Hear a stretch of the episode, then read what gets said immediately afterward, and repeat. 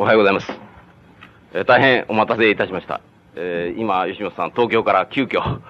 らっしゃいまして、前に何度もこの大学にお見えいただいたんですけども、今日は3年ぶり、久しぶりにお話をしていただき、大変感謝をしております。吉本さんについてはご紹介するまでもないと思いますけども、戦後思想のあらゆる面において大変深い洞察をしておられます。最近はサブカルチャーといいますか、広告とかファッションとか、坂本龍一と組んで音楽作曲までされているのに驚いておりますけれども、今日はイメージ論というお話をしていただきます。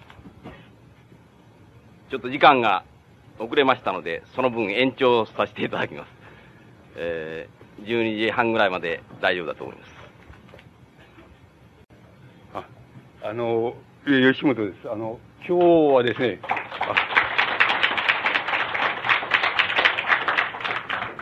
ここ1年か1年半ばかり、こう自分がやってきた、ことが、どういうことであるかっていうようなことを、それからどういうふうに始まって、まあどういうことが、やりたかったことかっていうようなことを、お話ししてみたいと思います。で、それは僕の書いたものでは、まだ終わってはいないんですけれども、廃イメージ論っていうことで、やってきた問題なわけです。で、この、廃イメージ論っていうことでやってきた問題というのは、自分としてはどういうふう、なんて言いますかね、モチーフがあってやったかと言いますと、その一つはですね、その前に僕は文学の、まあ、なんて言いますか、理論的な、考察といいますか、そういうものとして、言語にとって美とは何かっていう、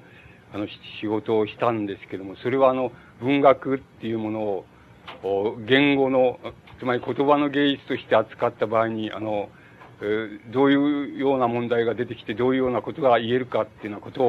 とをやったわけですけれども、そういう問題、そういうことをやってきた後でですね、結局何が変化してきているかって言いますか、何か、変化してきているものって何かっていうのを考えてみますと、一つは要するに、なんて言いますか、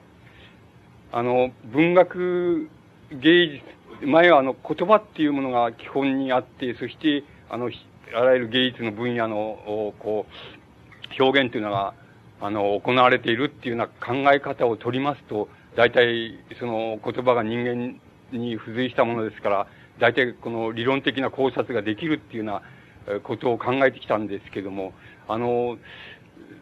しその考え方を、変えて、もし文学、つまり言葉の芸術、文学を言葉の芸術っていうふうに扱わないようにして、その代わり文学も、例えば音楽も、それから絵画も、それから、まあ、その他、まあ、デザインでも何でも、そういう、様々なその映像から画像に至るその様々な分野のその芸術の表現があるわけですけど、その中のいわば一つとして文学の表現を扱うっていうふうな扱い方をしたらばどういう扱い方になるだろうかっていうことがどうしてもやってみたいことだったわけです。それは我々の年代と多少その現在年代的な相違があって、その今の人っていうのは文学っていうものをなんか基盤に考えるっていうよりも文学もその絵画とか映画とかその他の様々な分野の芸術表現っていうものの中の一つっていうふうに考え方の方が今の若い人なんか非常に考えやすいし、またそういう考え方をしているような気がするんです。それでどうしてもこれは文学も要するに、なんて言いますか、絵画とか映画とか、つまり映像の分野とか、そういうものと同一の、まあ、次元と同一の考え方で、扱える扱い方っていうのは、どうやったらできるだろうかっていうモチーフがありまして、つまりそうしますと、一種の、このイメージとして、言語の芸術として、あるいは言語の表現として、文学を考えるっていうんじゃなくて、イメージの表現として文学を考えるっていう考え方を、もしできるならば、文学も、それから他の映像諸分野も画像の諸分野も、同等な、つまり同じ論理構成って言いますか、同じ考え方でなんて言いますか、相対的に扱うことができるんじゃないかっていうモチーフがありまして、それで、それをなんとかやってみようっていうようなことが一つありまし、あったわけです。それからもう一つはやっぱり、なんて言いますか、つまりイメージの分野っていうので、非常にどう言ったらいいんでしょう、つまり、究極イメージと言いましょうか、一種の究極イメージっていうのが、今技術的に作れるようになったっていうことが一つ、僕の頭の中に非常に引っかかってきたことなんです。だから究極イメージっていうものからものをなんて言いますか、一種念頭に置いて、って言いましょうかね、そこを基盤にして、で、イメージの、なんて言いますか、理論って言いましょうか、そういうものとして、文学も一緒にはめ込んだまんま、全般的に芸術の分野っていうのは扱えないかどうかっていうようなことが、僕の非常に大きな、モチーフと言いましょうか、モチーフであったわけです。それでそれを、まだ終わってはいないんですけれども、ここ1年か1年半の間、そういうことを展開しようとしてやってきたわけです。で、まずどうやったら、それじゃ発端から全般的にイメージとしての文学、あるいはイメージとしての芸術、諸分野っていうのを、扱えるかっていうことをなんですけども、その発端のところからお話し、しますと、一つは今言いました究極イメージっていうのがあるわけです。例えば、つまり、究極イメージっていうのはおかしな言い方ですけど、本当に究極かどうかわからないんですけど、現在考えられる限りは究極イメージっていうものを考えていますと、ちょうどわかりやすく言えば、例えば皆さんがはめてるような時計っていうのは、これは多分、すでにもう時計としてはもう、究極時計っていうのができているわけなんです。つまり、これ以上いい時計っていうのはいらないわけだし、もし時計っていうのが時を測るっていう意味で言うならば、そんなに、10秒、1年で10秒ぐらいしか違わないような時計っていうのが安くて、つまり、1000円とか2000円とか、そんで手に入ってしまいます。つまり、時計っていうのはすでにもう究極、時計っていうのを、究極時計っていうふうに考えていいわけなんで、つまり、そうなってきますと、ただ、どういう装飾品としてどうするかとか、どう時計を使うかとかっていうようなことが問題になるだけなんで。で、カメラも僕はよくわかりませんけど、例えば、ミ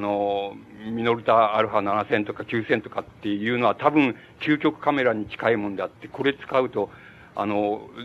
なに素人と玄人と違わないように撮ろうと思えば撮れるっていうようなものだと思います。つまりカメラもほとんど究極、これは日本の製品が、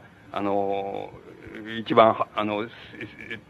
先端を切ってるわけでしょうけども、日本のカメラが多分究極カメラっていうのをほぼ実現している、あれ実現しかかっているっていうようなことが言えると思います。つまり、それと同じような意味で僕は究極という言葉を使うわけですけども、その究極イメージっていうのは、究極映像っていうのが考えられるわけです。で、僕が究極映像っていうのを見たのは、今年かな、去年かな、要するに、東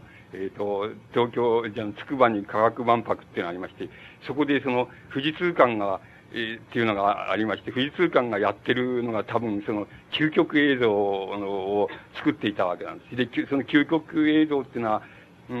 どういうふうに言えるかって言いますと、結局その場のあれで言えば、要するに、建物の内壁って言いますか、こう、ドームなんですけど、ドーム型の内壁全部をスクリーンにしてあって、それで、座席っていうのは、つまり、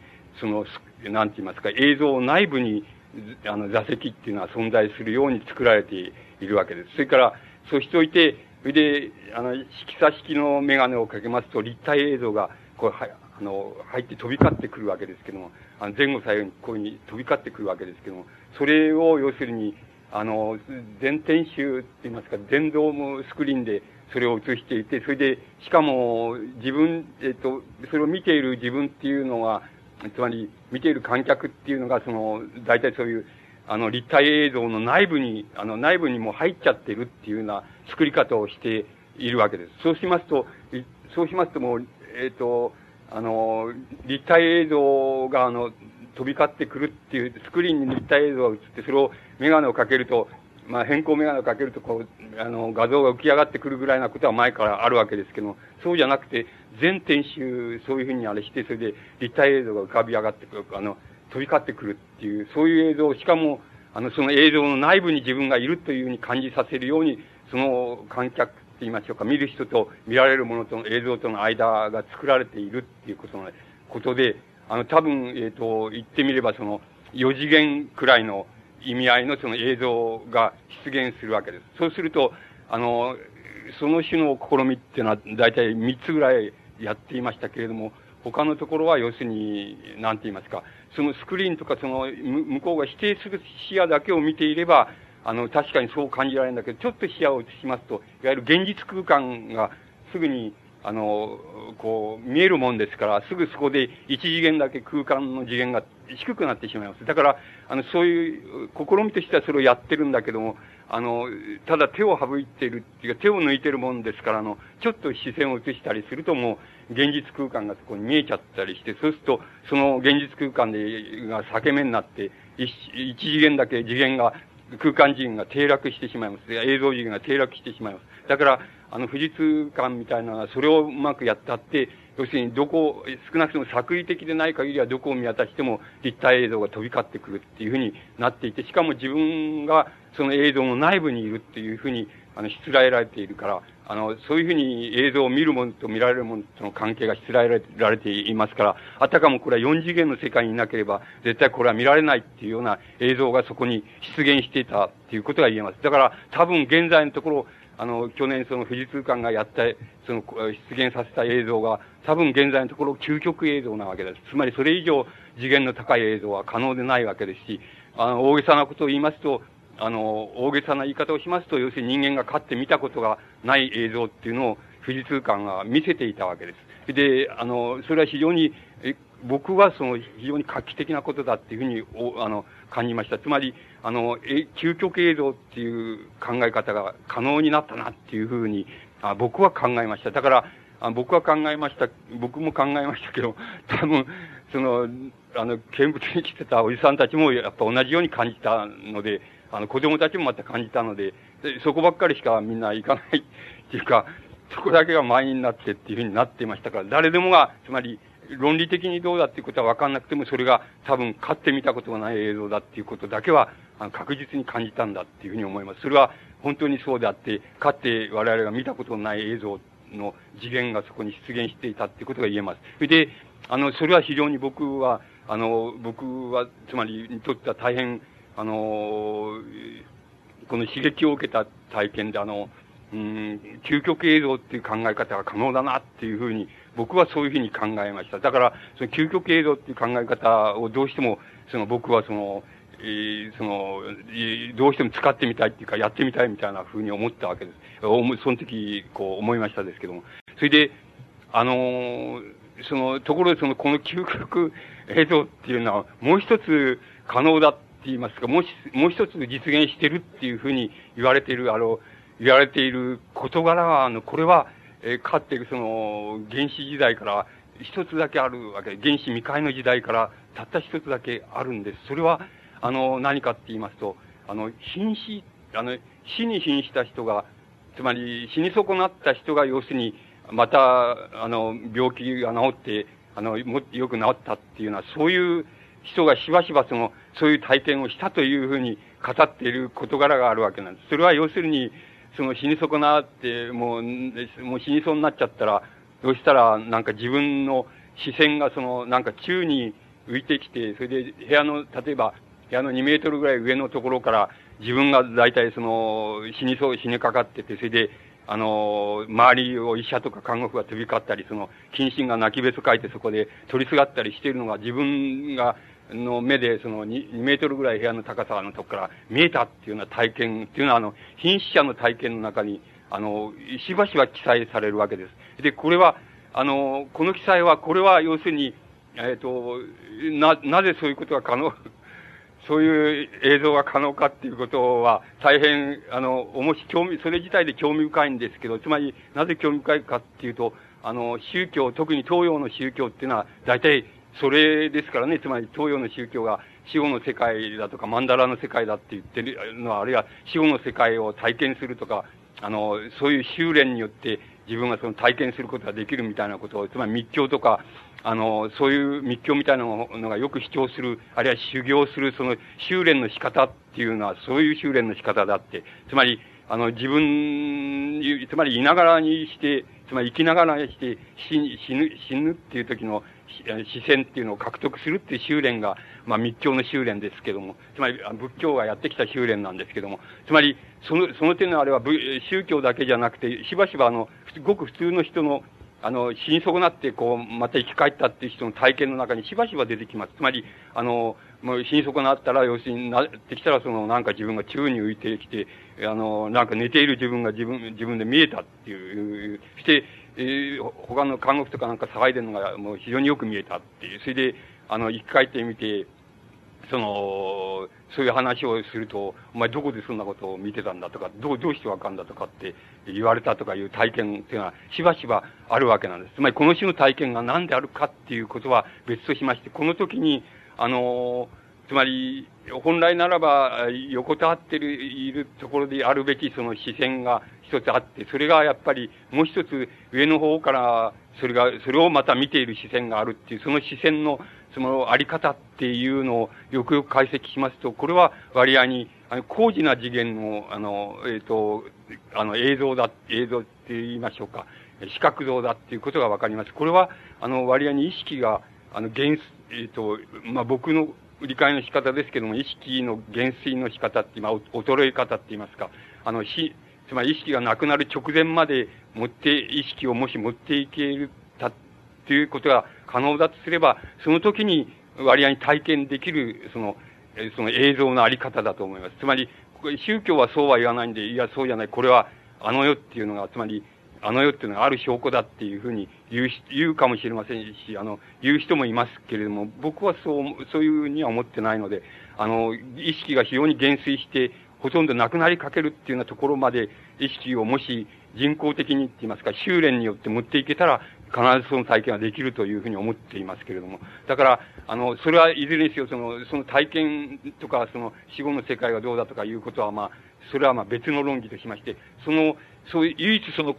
工事の映像体験として人間が体験したっていうふうに、あるいはしているっていうふうに、あるいはそれは可能だっていうふうに言ってる宗教とか、それから体験者が言ってる体験っていうのはそういう体験なんで、この体験は割に高次な映像体験なわけです。つまりこの体験とほぼ同じことが要するに、富士通館で実現してたっていうふうに言っていいと思います。そうしますと、これはもし、これを理論化していこうとしますと、つまり理論化していこうとしますと、どういうことが言えるかと、この種の工事映像の体験っていうのは、つまり工事映像っていうのは何かって言いますと、よくよく分析してみますと、これはこういうことにします。つまり、人間の視線、視覚っていうことで言えば、もし人間のですね、体の、つまり、目の高さですね。だから、地上1メートル、数十センチとか2メートルとか、そういうところにある目の高さでもって、地面に、言いますか、地面に平行な視線っていうのを考えまして、その平行な視線っていうのを一つ考えまして、それからもう一つ、それに対して垂直なって言いますかね、直行するって言いますか、垂直な真上からの視線っていうのを考えまして、そしてその二つの視線というのを交点って言いますか、その二つの視線を同時にもし行使することができたらば、多分、現在考えられる究極映像っていうのが作れることになります。で、だから究極映像の体験っていうのは何かって言いますと、要するに理論的に分析してしまえば、要するに地面に平行な視線、つまり平行な視線っていうのを想定しまして、もう一つそれに対して直行する真上からの視線っていうのを想定しまして、その視線をどちらかを行使することはできるのですけども、それを同時に行使するっていう、行使したところに、出現できる映像っていう、イメージっていうものが、一番究極、現在考えられる究極映像だっていうふうに言うことができるわけです。できると思います。で、そのように分析しますと、究極映像っていうふうに言われているものは、要するに、水平視線と垂直視線っていうものの、なんて言いますか、この、なんて言いますか、その交点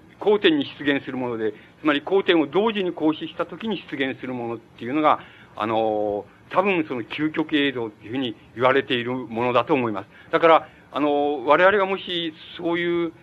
なんて言いますか、体験っていうことは実際的にはできないですけど、生のままの視線ではできないですけども、ただ僕らが絶えずその行使している視線っていう、つまり地面に平行な視線っていう、座高の高さとか背の高さで地面に平行な視線っていうのの中で、絶えずその行使しているその視線に対して絶えずもう一つ、それに垂直に上から来る視線っていうのを自分が想像することができたら、多分想像力の中ではその工事映像っていうのを考えることができます。で、しかし実際にそれを出現させるのは、機械的手段に、つまり、技術的手段によるか、それとも死に損なうか、どちらかでしかそれは、体験できないと思います。しかし、体験できなくてもイメージはすることはできると思います。つまり、イメージするには、絶えず自分が、地面に水平な視線を働かせて、風景を見てるとか、何かを見てるときに、同時に上からの視線があるっていうことを自分の中で想定できれば、多分、イメージとしてはそういうそういう映像のイメージを描くことはできると思います。つまり、全く、描けないイメージではないと思います。だから、そこが一番、なんて言いますか、僕らが今、イメージでもって文学、芸術の諸分野っていうのをそのイメージとしてその統一的に捕まえようっていうふうに考えた場合の基本的な考え方になったわけです。つまり、考えれば、要するに地面に水平な視線っていうものと、地面に垂直な視線っていうものとの、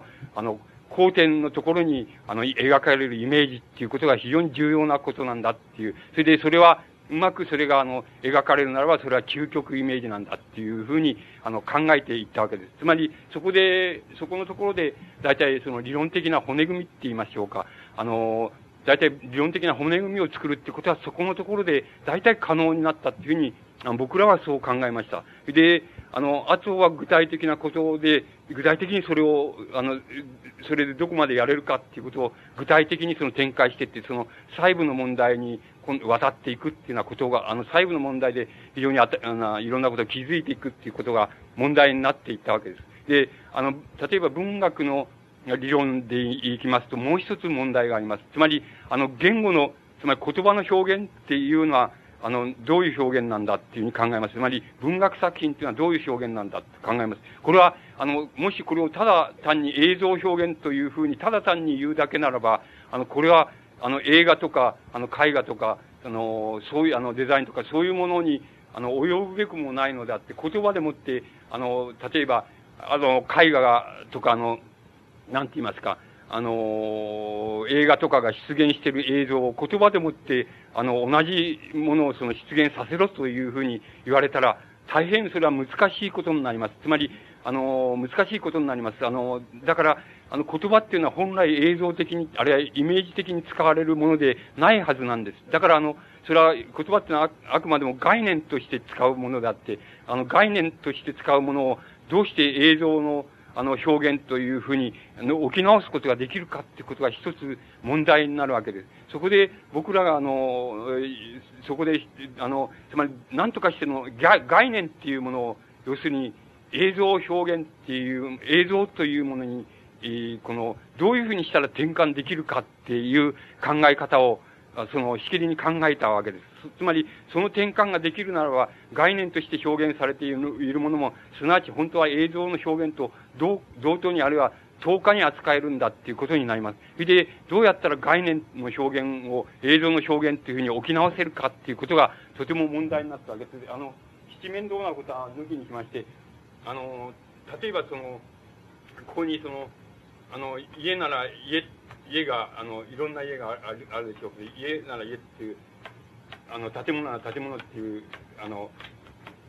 言葉が、言葉があります。言語があります。で、この建物っていう言語は、建物という概念がその明確になった時に、建物っていう言葉っていうのは成立するわけです。だからそうすると、この建物という概念というのはどうやって作られる、この具体的な建物からどうやって作られるかっていうことを、まあその非常に、その高速度写真的に言ってみれば、個々の建物っていうのは全部目で見た場合に、視覚映像で見た場合には、個々の建物っていうのはみんなそれぞれ違うわけなんです。だから無数のそれぞれ違う視覚映像の建物からどうやったら概念としての建物っていうのはどうしてできるかっていうと、一つは抽象化作用です。つまりこの中からさまざま異なる建物の中から共通の建物っていうものを教室に抽出できたときに、これが建物っていう概念になります。だからこの建物っていう概念には、具体的な映像、イメージっていうのは全部消えてしまっています。一通りの意味では消えてしまっているわけです。ただもう、個々具体的な建物、これは無数にあり得る具体的な建物の中から、何か知らないけれども、共通のあるものを抽出して、建物っていう概念が作られているわけです。その時に何が共通に抽出されているかっていうことが問題になるわけですけども、僕らはこれは、ヘーゲルという哲学者に追うわけですけども、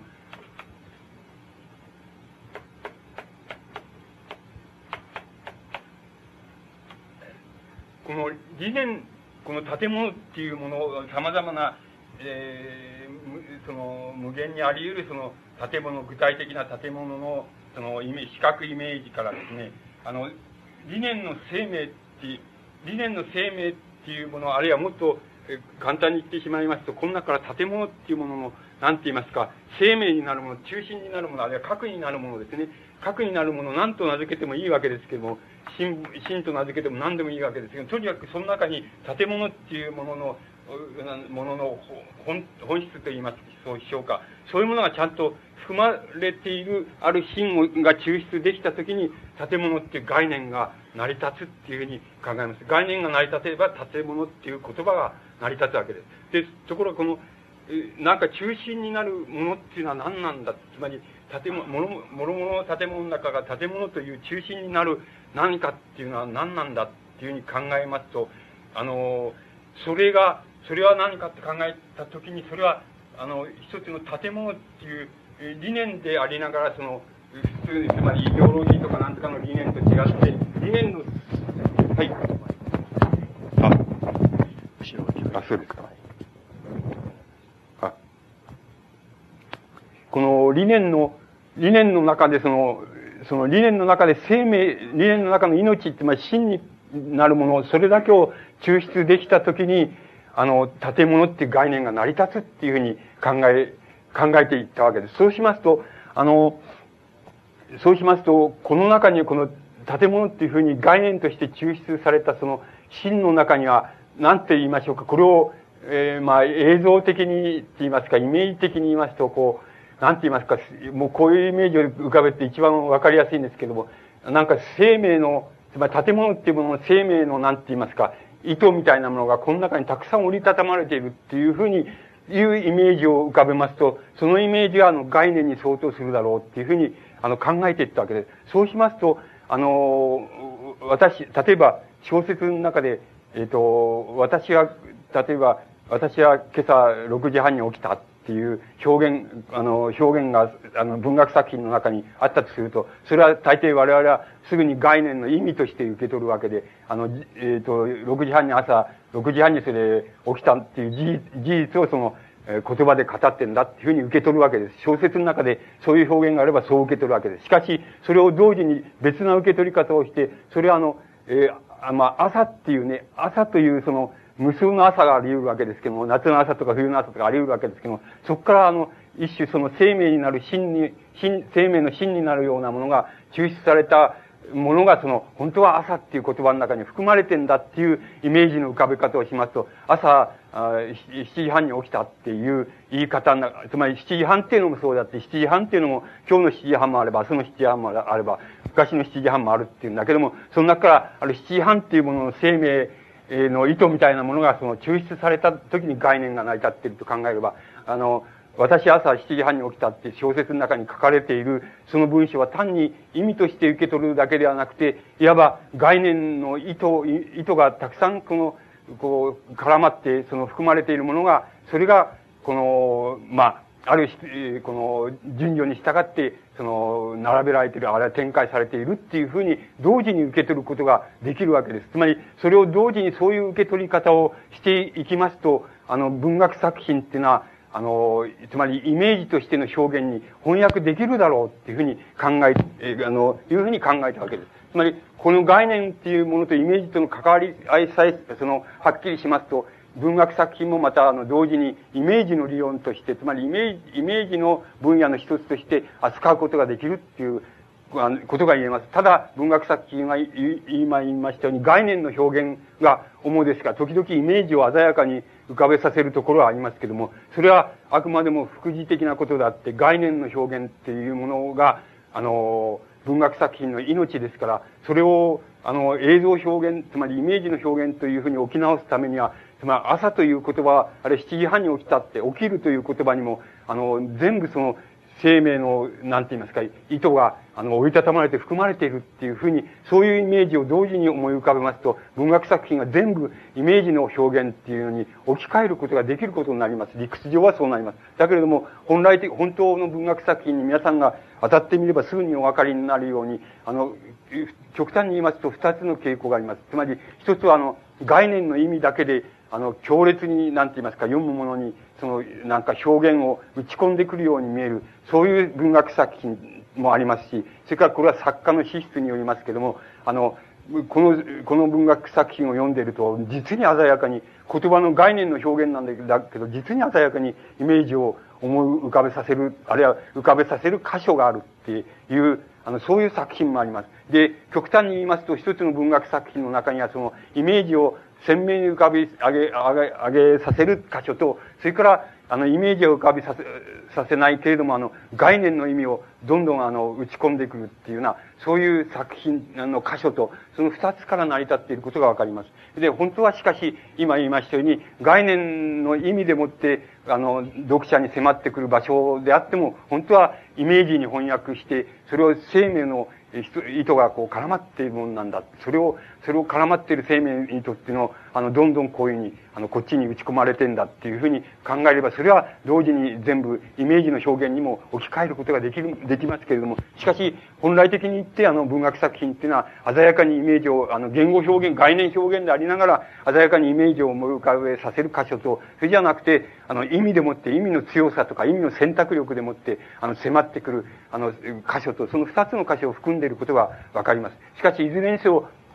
概念とイメージとの関係っていうの基本的な関係をたどれれば、我々は文学作品を読む場合の、そのイメージとして読む手立てと、それからそれを概念の意味として読む場合の手立てと、その二つの手立てを両方とも手に入れたことになります。で、これは、あとは本当に具体的な、ここの文学作品の鑑賞になっていきます。で、文学作品、例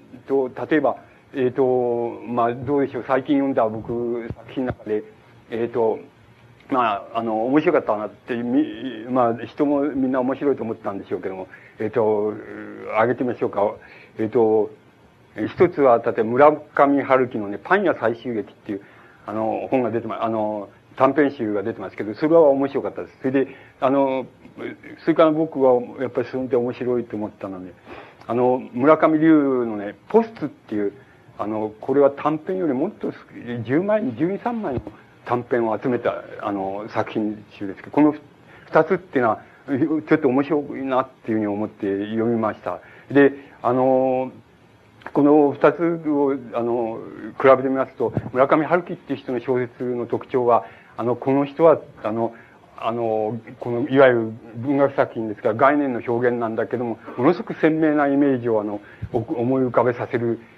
つまりイメージを大変、思い浮かべさせるのに得意な作家です。で、作家だと思います。それで、これに対して、昔の村上龍はそうじゃないですけど、今の村上龍っていうのは、ほとんどイメージを浮かび上がらせないで、ただ、非常に強い、強烈な、なんて言いますか、強烈な選択力が、なんて言いますか、文体の中にあって、その強烈な選択力で、概念の意味だけでもって、どんどん、早く、しかも、なんて言いますかね、ナタでバッと割っていくように、こう、力強い、あれでもって、文体を展開させるっていうのは、村上龍の作品の特徴です。だから、言ってみれば文学の特質っていうのは、村上龍の方がよく、発揮していると思います。使っていると思います。しかし、村上龍のそういう、だから村上龍っていう人の作品は、今のその作品でもそうですけども、この比喩っていうのはあんまり使わないです。ほとんど使わないです。それから、村上春樹の作品っていうのは、皆さんがお読みになればわかりますけども、メタファーの使い方がものすごくうまいです。ものすごく鮮やかな使い方をします。で、いつでも、こう、つまり詩にしてもいいような、見事なメタファーの使い方をしています。そういうところに特徴的に現れているように、イメージを鮮明に思い浮かべさせるのが、得意な作家だと思います。で、まあ、試みに、例えば、パン屋最終劇っていう作品で、この作品っていうのは、つまり、新婚間もないその夫婦が、夜中にお腹が空いて、目が覚めちゃったっていう、冷蔵庫を開けても何にもないって、それで、どうも物足りなくて眠れないっていうふうな時に、こんな体験をした時があったっていうふうに旦那の方が言うわけです。つまり、主人公の方が言うわけです。で、その時、パン屋を襲撃したことがあるっていうふうに言うわけです。で、奥さんの方がその話を聞かせてくれって言うと、旦那の方が、つまり自分の友達と二人で、パン屋を襲撃して、まあ、パンをよこせっていうふうに、言ったと。そしたらパン屋の主人が要するに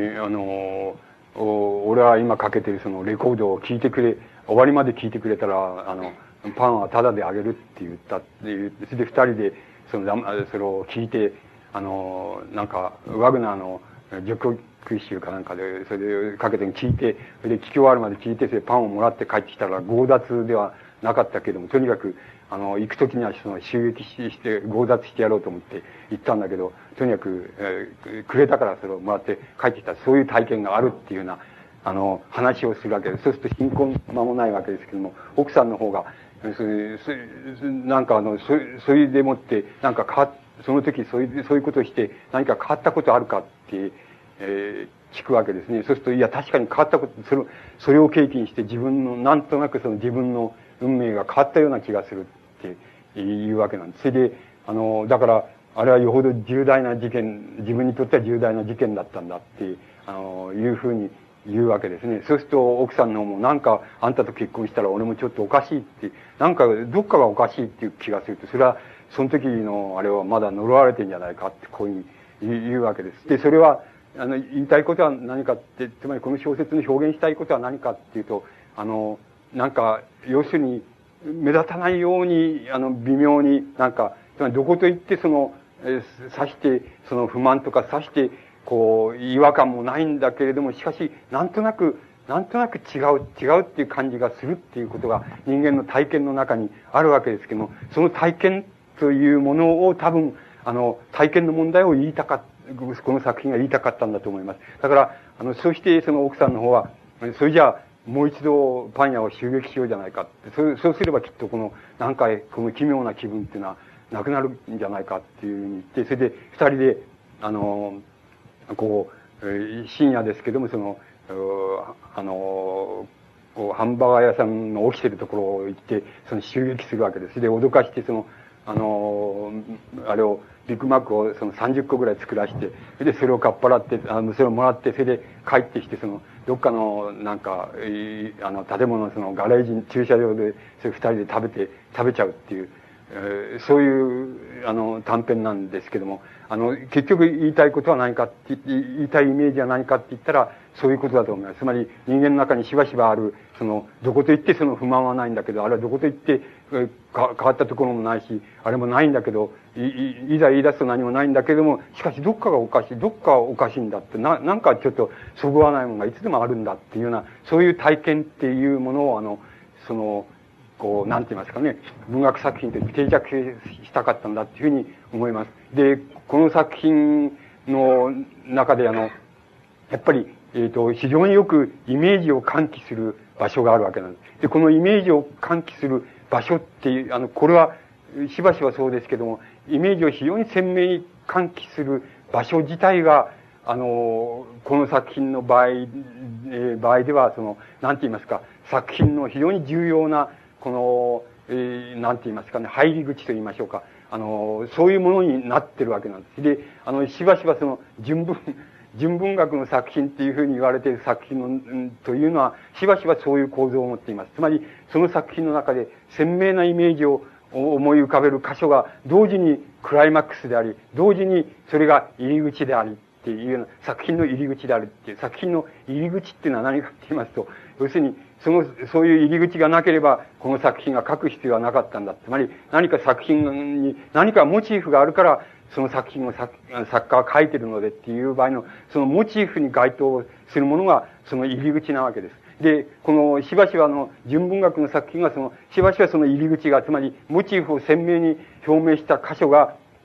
しばしば最も鮮やかなイメージを浮かび上がらせ、同時にそれが作品の入り口になっているっていうような構造を、持っています。で、そうしといて、それじゃ、今度は入り口があるんですから、まあ、出口もあるわけなんです。で、出口も必ずあります。で、必ずその出口でもって、なんて言いますか、入り口で、なんて言いますか、こう、提出したモチーフっていうものを、一応なんて言いますか、解決すると言いましょうか、解決のイメージを与えると言いましょうか。つまり、一応モチーフがそこで、なんて言いますか、終わりましたよって言いましょうか。そういうことを、イメージとして思い浮かべさせるか、あるいは概念として思い浮かべさせるか、いうようなところがあって、それが作品の出口に当たっています。で、その文学作品っていうのは、こう、そういう言い方をしますと、つまり、いくつも言い方はできるんですけど、つまり、なんて言いますか、序曲があって、それからだんだん、本当のところ、つまり本番のところに来て、それでだんだんクライマックスに来て、そして、だんだん終わっていくって、つまり減衰して終わっていくっていう、そういう作品の見方っていうのもできますし、できるわけですけれども、実に入り口があって、そして、あと出口があるんだっていう見方をす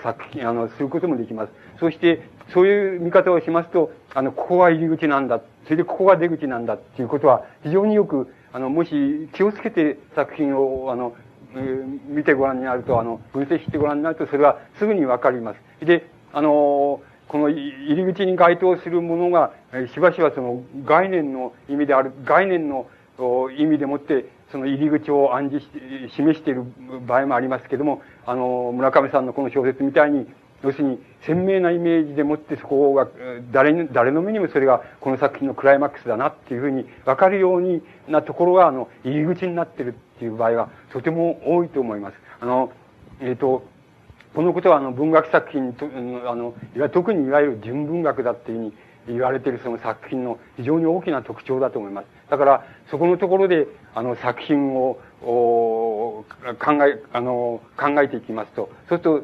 非常によく、文学作品の、なんて言いますか、この構造って言いましょうか、構造っていうのは非常によく見えてくるところがあります。で、また、入り口のイメージと出口のイメージっていうのは、それぞれあるわけで、その入り口のイメージと出口のイメージっていうのをはっきりさせると、その作品の全体が、非常によく、捕まえられるってことがあります。だから、文学作品をイメージとして、なんて言いますか、他の、つまり映画とか絵画とかそういうものと同等な扱い方をする場合に、言ってみれば概念とイメージとの関係を非常によく鮮明に考えるっていうことと、作品の中にある、要するに、入り口のイメージと、それから出口のイメージっていうものを非常によく、なんて言いますか、はっきりさせていくっていうふうに考えてやっていきますと、大体文学作品、一つの文学作品が示しているイメージが鮮明になってきます。イメージとしての文学作品っていうのは鮮明になってきます。ところで、村上さんの場合なんかはそういうことがやりやすいわけですけど、今度は、村上龍の方みたいに、もし、イメージを喚起するような、描写をほとんどしてない。ただ、非常に選択力が強いために、非常に有能な小説に見える、優秀な小説だっていうふうに言えるっていう作品があります。その場合にはどうなんだろうかっていうことが、あるんです。それで、あると思います。例えばね、その、村上さんのポストっていう作品の中にね、救世主っていう作品があるんですよね。それで、それは簡単な10枚ぐらいの作品です。要するに、主人公は、テニスがよく好きな人で、どっかのテニスのクラブが、クラブのこれから開会式っていうのか、開場式をやるから、遊びに来てくれっていう招待状が来て、そこへ行くわけです。それで、テニスクラブで、コートでテニスをやって、それで、休憩してると、そばに一人の男がいて、新聞を読んでって話しかけてくるんです。それで、いい加減にって言いましょうか、対応していると、その男の人がちょっと待っててくれとか言って、どっか行って、それで、一つのリストを持ってくるんですね。そしてそのリストを見ると、東洋人の顔が、こう、たくさん、こう、女の人の顔がたくさん、こう、掲げてあって、どうですかって、これどうですかって、一ついかがですかっていうふうに勧められるわけですね。で、いや、自分には全然そんな気はないと。で、ないっていうふうに断るんですけど、で、なぜあなたはこういう東洋人の、写真ばっかりこう掲げて、それで、そういうことをなんか、職業にしてるんですかって聞くと、いやもう、白人との女性と黒人の女性は、もう家を作る気がなくなっているから、だから、こんなんだったらもう国が滅んでしまうから、自分は、東洋人の女性だけはいいから、だからそういう、東洋人の女性を世界中に進めようとしてんだっていうふうに言うわけです。そして、なんか、呆れ返って、こう、顔を見るわけですけども、ご当人の方は非常に大真面目なわけなんです。で、まあ、主人公は、なんか自分が救世主だとこう思ってる男に何言ってもしょうがないと思って、何も言わないで、言っちゃうっていう、そういう、ただそれだけの小説なんです。で、この場合の僕は、なんて言いますか、入り口に該当するのは多分新聞を読んでた男がどっか行って東洋人の女性の写真が掲げてあるなんかリストを持ってきてこれをいかがですかっていうふうに進めたっていうところが多分作品の入り口だっていうふうに思います。で、この入り口のところでのイメージはかなりやっぱり鮮明、概念の表現なんだけどかなり鮮明なんです。その場合の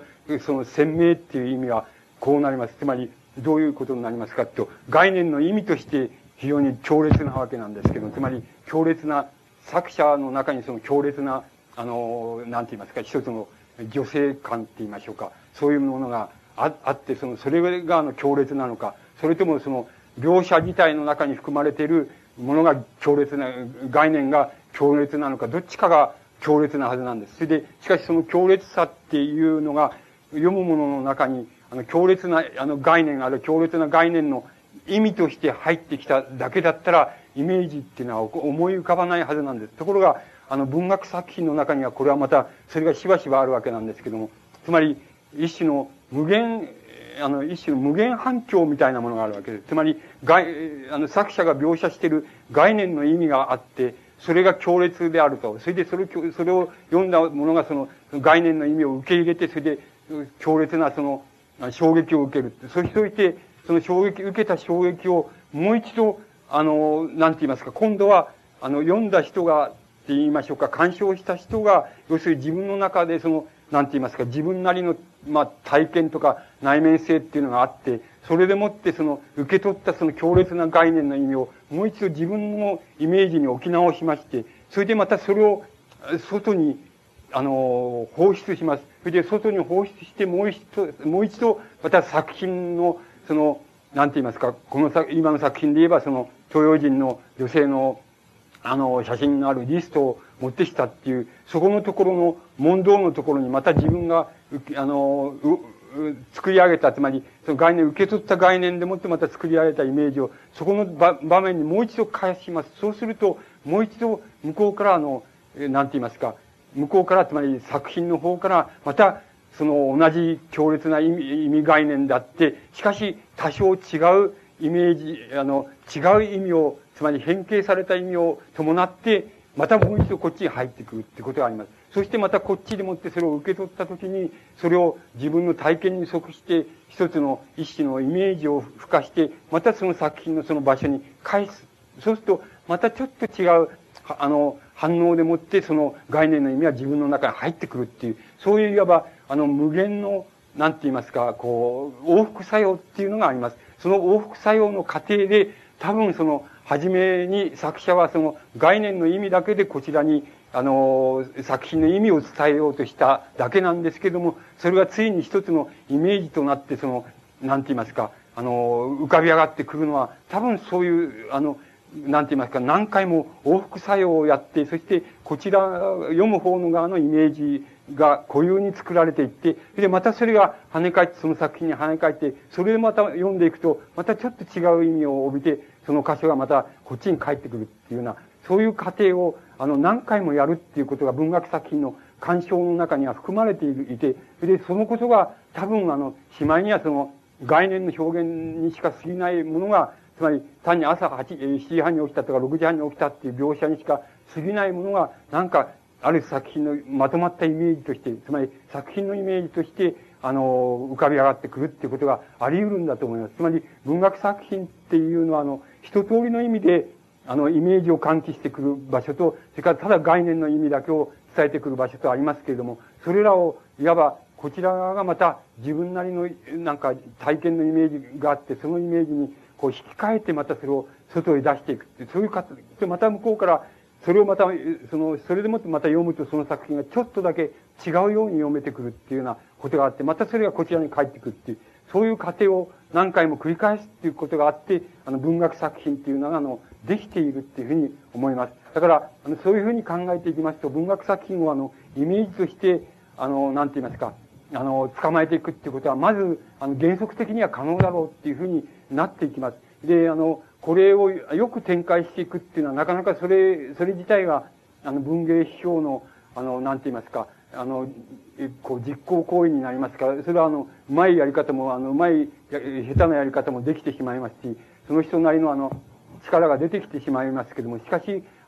そういうやり方を、そういう考え方でもって、文学作品を、イメージとしての文学作品っていうふうに解析していくことができると思います。そのことは、僕は重要だと思うわけです。なぜ重要かって言いますと、その扱い方ができれば、文学作品も他の、つまり、映像表現と言いましょうか、つまり映画の表現とか、絵画の表現とか、その他の映像表現っていうものと同じ次元で同じように扱うことができるからです。つまり、総合的に一つの、なんて言いますか、総合的な扱い方の、理念っていうものが、そこで可能になるからです。だから、こういうことはとても僕には非常に重要に思われました。で、それが、自分なりに基本的に、できるようになったときに、まあ、大体その、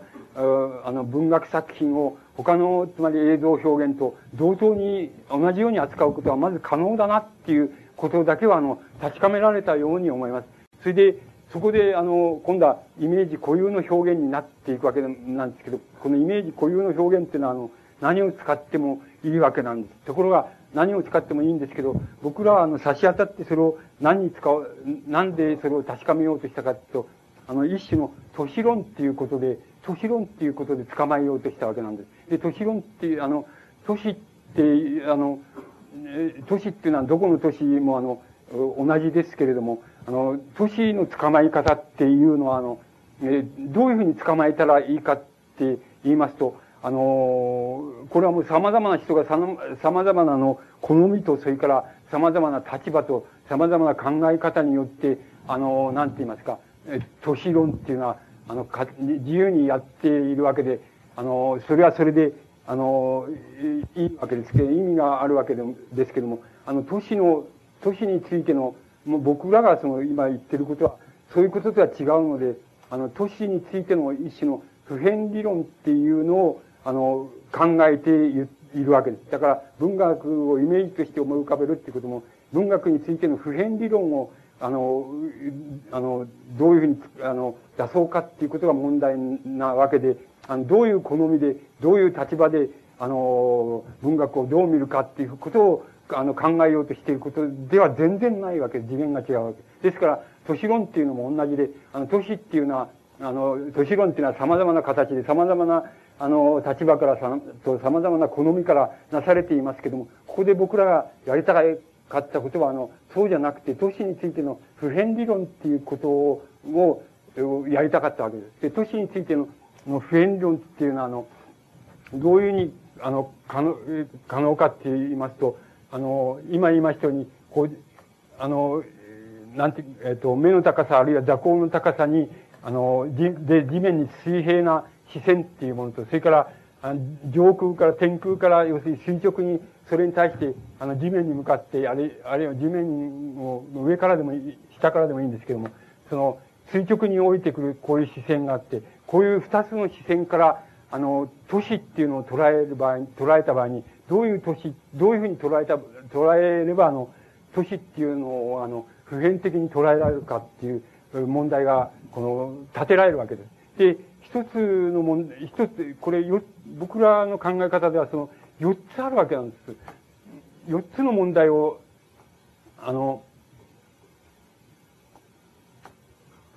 つまり四つの系列っていうのを考えれば、大体現在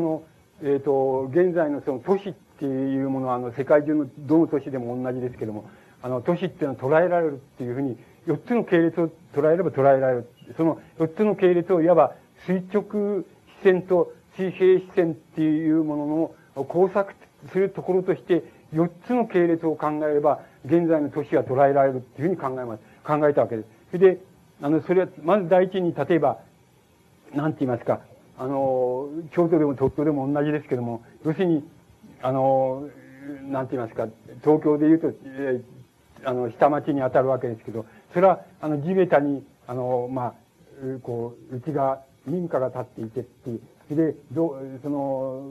脇とか前に道路があってっていう、そういう地域があります。で、この地域っていうのは、つまり、いわば、垂直視線と水平視線の問題に還元してしまいますと、この地域の映像っていうのは、イメージっていうのはどうやって作れるかっていうと、要するに、垂直の視線と、地べたに平行な視線とが、いわば、なんて言いますか、ストレートに、要するに、交わっている地域っていうふうに考えますと、この地域っていうのは、捉えられるわけです。つまり、この地域っていうのはつまり、地べたがあって、民家があってって、それで、前とか脇とかに、後ろとかに道路があってっていうような場所っていうのは、こちらでは、まあ、あるでしょうけど、東京で言えば下町なんですけども、下町の民家があるところなんですけど、そういうところっていうのは、要するに、垂直からの視線と水平視線とが、いわば生のまんまって言いましょうかね。ストレートに、つまり交錯できしたところで描ける、場所っていうのは、一つこういう、その地域が要するに、東京で言えば下町地域なんです。つまり民家の地域っていうのは、こういうふうに、視線のイメージとして捉えれば、そういうふうに捉えることができます。それから、もう一つそれを例えば1の系列すれば、まず極端な系列から言ってしまうと、もう一つの系列があります。もう一つの系列が極端な系列ですけど、これは東京で言うと、なんて言いますか、あれなんですね、どれがいいでしょうかね。高島平っていう団地があるところがあるんです。で、よく飛び降り自殺者があるところですけどね、高島団地っていう、っていうのは何かっていうと、要するに、関東平野の広い平野の中に、ぼつんと、マンション、高層マンションっていうのはこういう、高層マンションとか、縦売りの民家っていうのが、あるわけなんです。そうするとこれは何かっていうことなんですけども、これは何かって、どうして自殺したくなるかっていうと、結局なんて言いますか、建物の中にいるときと、外にいるときの間隔、つまり隔たりがあまりに、華々しいわけなんですよ。だから、なんて言いますか、建物の中で、例えば、建物とか家屋の中で、非常に暖かい雰囲気で、装飾もあって、室内装飾もあって、人間は和気あいあいとやっているっていうようなことは、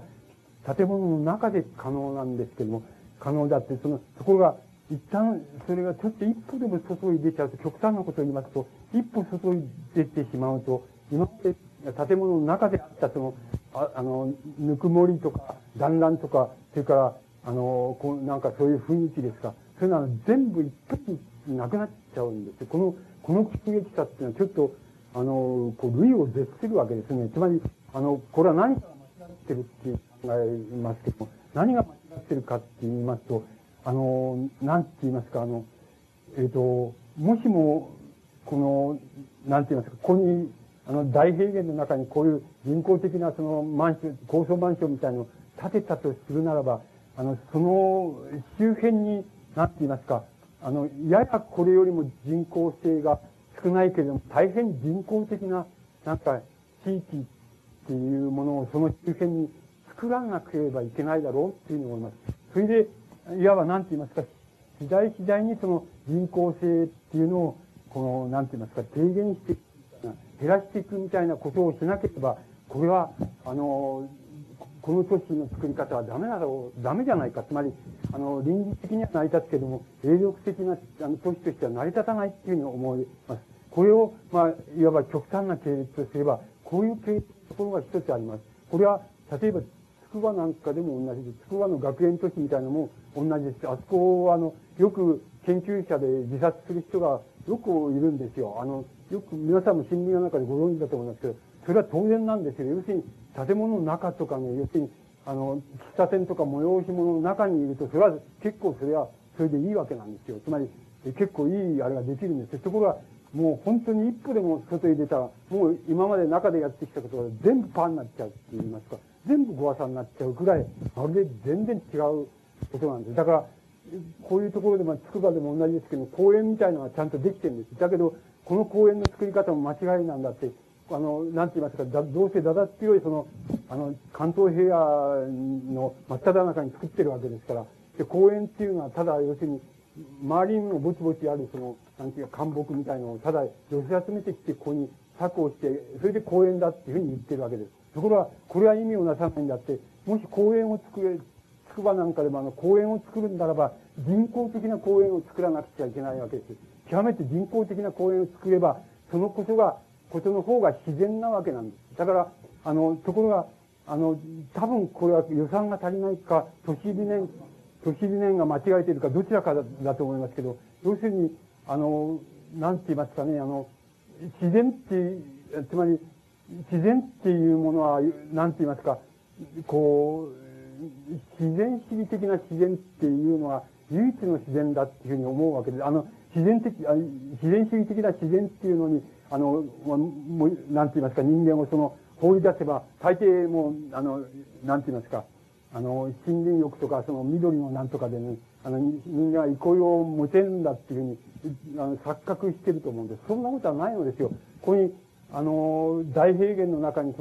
高層ビルで学園都市を作っちゃっているわけですね。それで、その周囲に学園都市を当てにした、まあ、いろんな、まあ、喫茶店とかそういうのはありますけど、ありますけど、そういうのを、ものすごい人工的な、超モダンな、建物を作っちゃってるわけなんです。そうしたらば、これに該当するって言いますか、これに見合う自然っていうのは、大変人工的な自然なわけなんです。つまり、人工的な自然をまず作るべきなんです。つまり、だから、公園でも、なんかこんなところ緑を、散らばってる緑をこんなところ寄せ集めて策をしたって、そんなのは公園にはならんのです。これは、ビル街真ん中の広場に緑を持ってくるっていうのと意味が違うのであって、こういうところで公園を作ろうっていうのは、ものすごく人工的な公園を作らなくちゃいけないわけです。だから、この超モダンな建物に見まがうほどの人工的な超モダンな公園っていうのを、ここに公園とか、なんて言いますか、建物とか、催し物とか、そういう催し物場とか、そういうのを作って、この周辺を固めなければ、とても都市にはならないわけなんですね。だけど、何か、要するに予算が足りないか錯覚しているか、そこまでテーマがないか知りませんですけども、もうなんかたちまち、こういうところでたちまち、意義深いことをやったり、大変重要なことが決議されたりしても、一旦外に出たらみんなパンになっちゃうっていう、誰の頭からもすぐに消えちゃうっていう、そういうところですね、この、筑波もそうですし、高島平もそうです、極端にそうなんです。だから、そういうところで人が詰めるわけがないし、そういうところでなんて言いますか、何かこう発展していくわけがないわけなんで、だからそれは多分都市理念が間違えているので、こういう地べたに民家があるっていうそういう地域と、それからこういう大平原の中にこの高層ビル、超モダンなビルを建てたそういう場所とは、言ってみれば同じように見えてまるで正反対なところなんだっていうことが言えると思います。で、そうしますと、このもう二つ系列を考えればいいわけで、もう一つの系列は何かっていうと、これは京都にもあるかもしれませんですけども、東京にもこうなんか例えばビルの6階ぐらいに6階ぐらいにそのなんか日本庭園みたいなのができちゃったり、日本料理屋さんができて、それがかなり正式のなんか茶室なんかちゃんとあるみたいなところっていうのはよくあるんです。それから、ビルの3階ぐらいのところにプールがあってとかって、室内プールができててとかって、そういうところがしばしばあります。つまり、なんて言いますか、本来的に言えば、茶室とか日本庭園っていうのは、地べたに作られるべきものなんですけども、その地べたに作られるというふうに思われているものが、ビルの内部に作られちゃってるっていうようなところがあります。で、これはとても重要なことだっていうふうに僕には思われます。つまり、こういう箇所っていうのは重要なことで、一種の、なんて言いますか、矛盾です。つまり、本来あるべきところとまるで違うところに、その本来あるべきものが存在するっていうことなんですけども、それはそういう箇所っていうのは都市の中に必ずあります。で、その場所はとても重要な気がします。それで、都市っていうものの展開の仕方をよく見ていく場合に、こういう箇所っていうのに注目することがとても重要だっていうふうに思われます。これは日本みたいな、特にアジア的な地域の都市では大都市になっていって、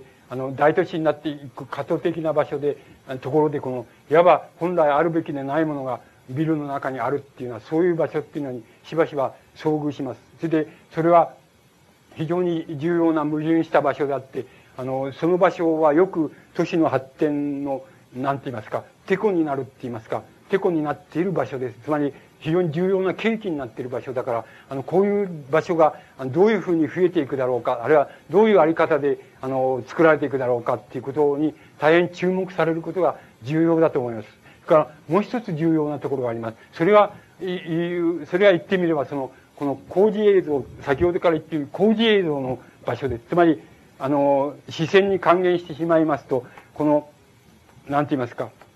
水平の、つまり視線と、つまり水平の目の高さで、その地面に水平な視線と、それから想定される、上空からのなんて言いますか、垂直な視線ですね。それがいわば同時に交差しなければ、到底できないような工事映像っていうのを喚起する場所が都市の中にあります。で、これもまた大変重要な場所だと思います。これは多分どういうところでできるかって言いますと、要するに、旧来ある、例えば都市の中心街、ビル街みたいなのがあって、そのビル街に対して、ビル街が時代の、なんて言いますか、必要に応じて、変貌したいわけだけども、変貌する空き地もなければ余地もないっていう場合に、その都市を、そのビルディングを、なんて言いますか、一種継ぎ足しをやったりします。で、継ぎ足して新しい、なんて言いますか、新しいその現代風のビルを古いビルの上に継ぎ足したり、脇に出っ張らして継ぎ足したりする時があります。するところがあります。で、そういうところの、いわば、なんか、古い空間と新しい空間が、いわば、重なり合ったみたいなところに、大変工事映像を喚起する場所があります。で、これもまた大変重要なことだと思います。つまり重要な場所だと思います。その場所はやっぱり、着目すると、していると、都市が展開していく、なんか展開の仕方、あるいはどういう展開の仕方を、どこでどうやるかなっていう、そういうあれを見ることができると思います。つまり、都市をこれからの問題っていうふうに、これからの展開っていうふうに考える限りは、今言いました、大変矛盾を喚起する場所って言いますか、矛盾を与える場所っていうものと、それから今言いましたような工事映像を与える場所っていうのがあります。この工事映像を与える場所っていうのは、なんて言いますか、つまりこれは、皆さんがうんとよく気をつけてご覧になると、必ず見つけることができます。つまり、瞬間的に見つけて、あっと思ったらもうダメだったっていうことになるかもしれませんし、ある程度、ここへ行けば必ず見られるっていう場所が見つかるかもしれませんし、どちらでもあり得ますけども、こういう場所っていうのは必ずあります。つまり、必ずどっかの場所で、ビルの、中へ行ってみたり、屋上へ行ってみて、屋上へ行って、例えば、隣のビルの窓の中を見てみたとか、そういうことで、その向こうに、鉄道の線路があって、列車が通って、その窓から人が見えたとかっていうような、そういう意味合いで、空間が重なり合って、非常に工事映像を喚起する場所、あるいは瞬間っていうのに必ず出会うことができます。で、それはとても重要な箇所だと思います。つまり、それは古い空間と新しい空間が重なっている場所であったり、それから、これは偶然都市が、偶然の展開の仕方をして、偶然にできてしまった、映像である場合もありますけども、つまりどちらかの場合もありますけども、それは、とても重要な箇所だと思います。つまりその箇所と、今言いました矛盾をきたすようなそういう箇所と、その二つの箇所を中心にして、都市っていうのは展開していくと思います。で、系列として言えば、今4つの系列っていうのを、考えれば、今言いました4つの系列を考えれば、まず都市っていうものを理解する場合の基本点っていうのは、それで尽くすことができるっていうふうに考えます。だから、その4つの系列について、追求すれば、つまり都市についての少なくとも普遍的な追求はできるわけです。つまり、自分はここの地域が好みだから、ここについては詳しいとか、ここについて調査するとかっていうんじゃなくて、この京都なら京都っていう都市、あるいは東京なら東京っていう都市は一体何なんだって、どうなってんだっていうことを捉える場合に、自分の好みで捉えるのでもないし、自分の立場で捉える立場っていうのは何かって、俺は都市は嫌いだっていう、田舎が好きなんだっていう立場で都市を見るのと、俺はもう好きでしょうがないんだっていう、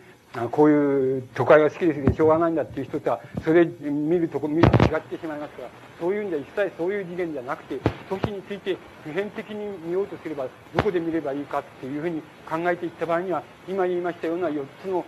系列のことをそれぞれに追求していかれれば、都市の現在の都市っていう、あるいはもっとあれで言えば、現在の世界都市っていうものを捉えることができると思います。それが、一つ都市についての、この、僕らの、いわば理論的な考察の仕方の都市についての、に適用した場合の一つの僕らの成果でありましたって言えば、成果なんです。つまり、その4つの系列を捉えればいいっていうことは一つの成果であったわけです。で、もう一つ、今度は、もう一つ問題になってきたのは、つまり、この、上空からの垂直な視線っていうことなんですけども、僕らはこれを、世界視線っていうふうに、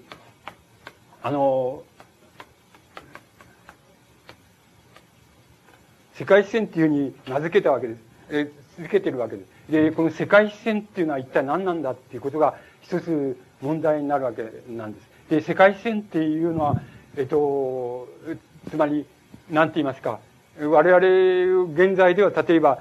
航空機ができたから、例えば、高度1万メートルとか2万メートルから、真下にその都市を見下ろすことっていうのはできるわけです。で、できるようになったわけです。そうすると、体験として言いますと、高度2000メートルな2000メートルっていう、こ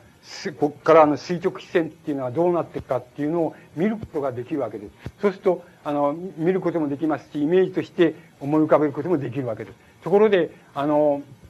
この、なんて言いますか、この世界視線っていうものの中に、様々な、なんて言いますか、この理念、言ってみれば様々な理念が捕まっているわけなんです。例えば、なんて言いますか、この、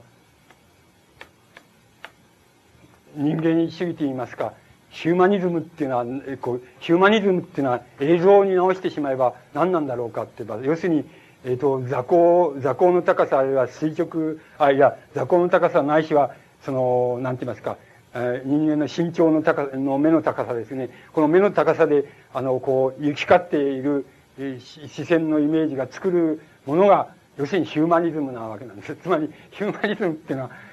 それで、ヒューマニズムを精一杯拡張して、すると、要するに、大体上空1万メートルとかっていうふうなところならば、ヒューマニズムのね、視線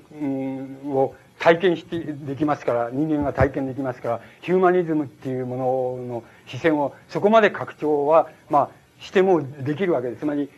上空2万メートルぐらい、1万メートル、2万メートルぐらいだったら、すでに体験していますから、その視線を体験していますから、大体それもヒューマニズムの中に入るんだって言えば、入れても構いませんですけども、つまり、最もしかし、生々しいヒューマニズムっていうのは、大体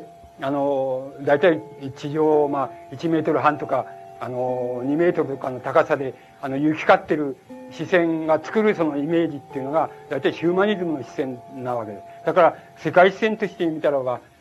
大体、なんて言いますか、地上2メートルぐらいのところの視線しか行使してないわけですよ、ヒューマニズムっていうのは。だから、ここら辺でもって、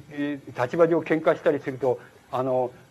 凄まじいことになっちゃうのはなぜかって言ったら、大体せいぜい2メートルぐらいの高さの視線でイメージでもって相手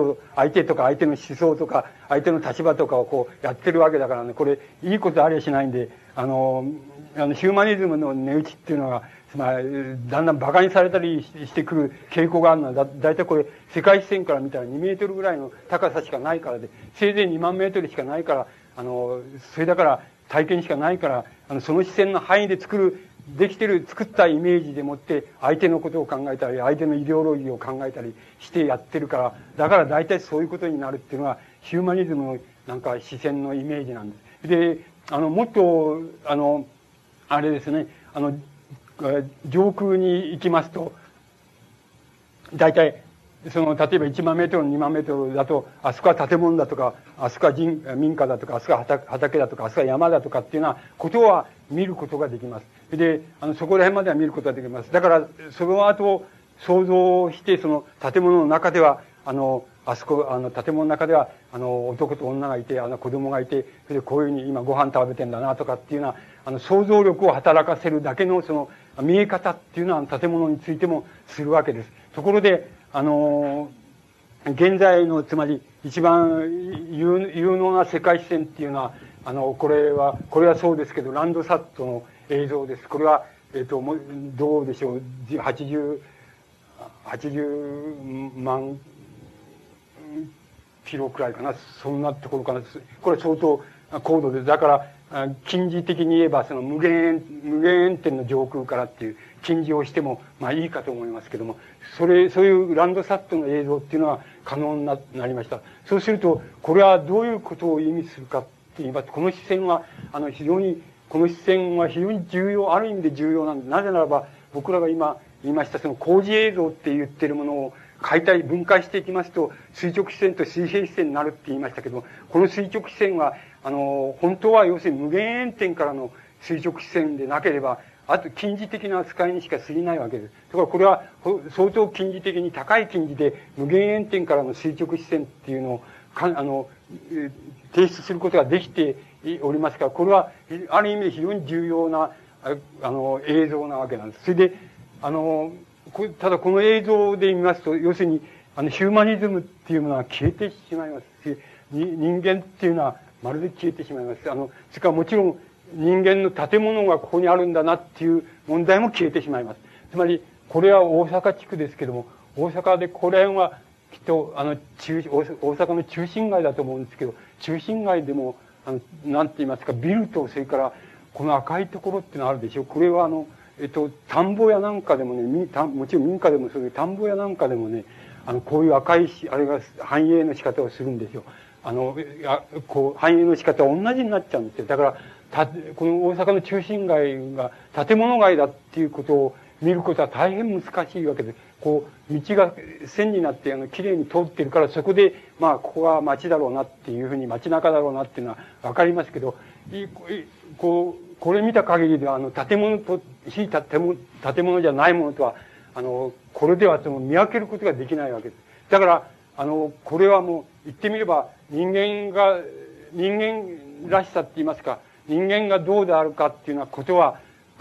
どこにも出てこないわけなんです。だから、全くこれは人間主義なんていうのは全然こう、入ってこない視線です。で、人間主義、人間らしさっていうのがどこに、わずかに出て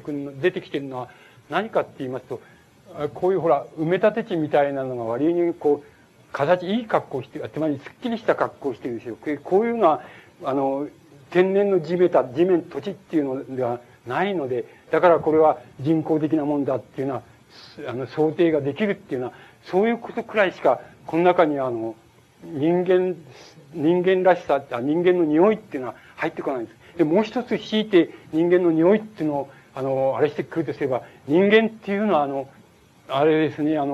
海岸ペリの平地のわずかなところにしか住んでいないっていうことがわかります。つまり、どんなところを取ってきてもそう、世界中どこを取ってきてもそうですけど、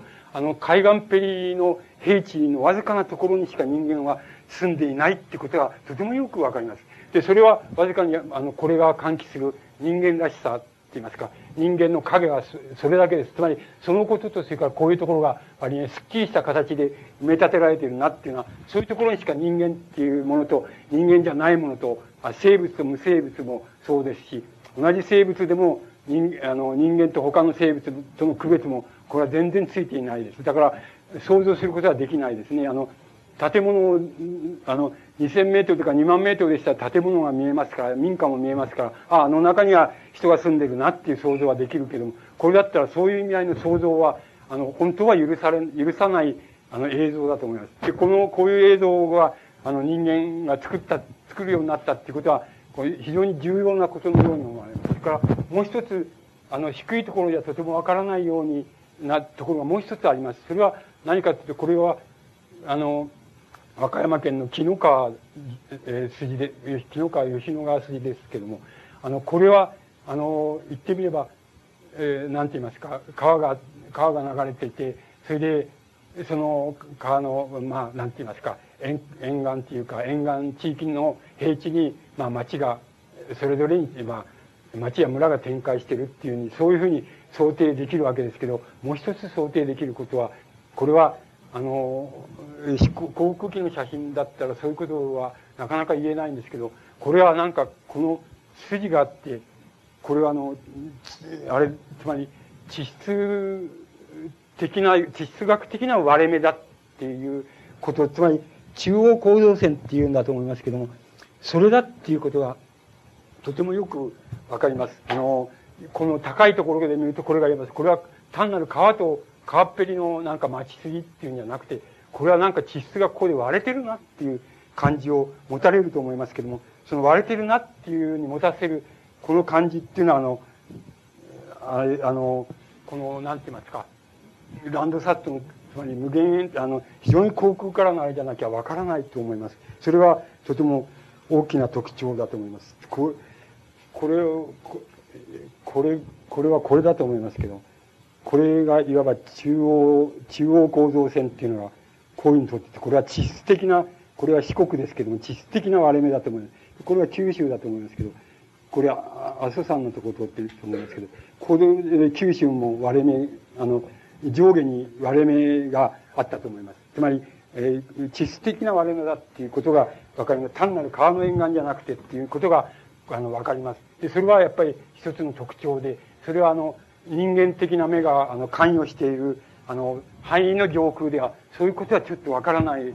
わかりにくいわけです。専門家はわかるでしょうけど、我々が見てはわからないですけど、超航空でからのこの世界視線っていうので見ますと、大体そういう地質上の割れ目みたいなもの、つまり遠い昔ここは割れてたなっていうような、そういうことはここでわかります。その代わり、それ代表として人間的な匂いっていうのはほとんど全部消えてしまいます。これで言いますと消えてしまいます。だから、そこはこういう、世界視線っていうものの映像が喚起するとても重要な点だっていうふうに思われます。で、こういうことについても、な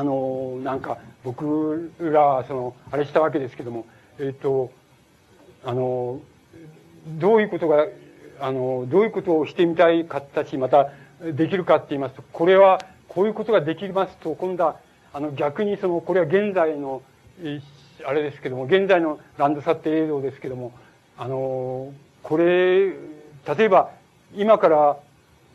1000年前とか2000年前とか3000年前の映像はどうなってんだっていうことを知りたいっていう場合には、それぞれの大阪地域もそうですけども、ここには、これ奈良盆地ですけども、こういうところの地質映像、地質学的なデータっていうのを、もし入れてあげれば、ランドサット映像の数値として入れてあげれば、例えば1000年前にどうだったかとか、2000年前にどうだったかとか、3000年前にどうだったかっていうことがわかります。そういう映像が作れます。それで、そうしまして、これは、日本でやってるのは、東海大学っていうのと、それから筑波大学っていうのがやってると思います。で、やってるわけです。で、僕らみたいなのが、そういうモチーフを持ってもどうすることもできないのですけども、例えば、この奈良盆地で、例えば今から3000年前にどうだったかっていうことがわかるとしましょう。そうすると、つまり、何がわかるかって言いますと、大体、奈良盆地で海抜、4、50メートルぐらいなところっていうのは、4、50メートルぐらいなところっていうのは、大体、つまり、弥生時代には水が入ってたってことは、つまり、湖だったってことがわかります。それから、この奈良盆地のもう縁になるわけですけど、ここ海抜70メートル線っていうのがあるんですけど、そこら辺が縄文時代の、要するに、なんて言いますか、だから今より3000年ぐらい前ですね。3000か3000年、500年ぐらい前でしょうか。そのくらい前の時には、海抜70メートル線っていうのが、いわば岸辺であって、あとは全部水だったっていうことが、湖ないし、海で水だったっていうことが、わかります。そうすると、ものすごく面白いことがあるんです。つまり、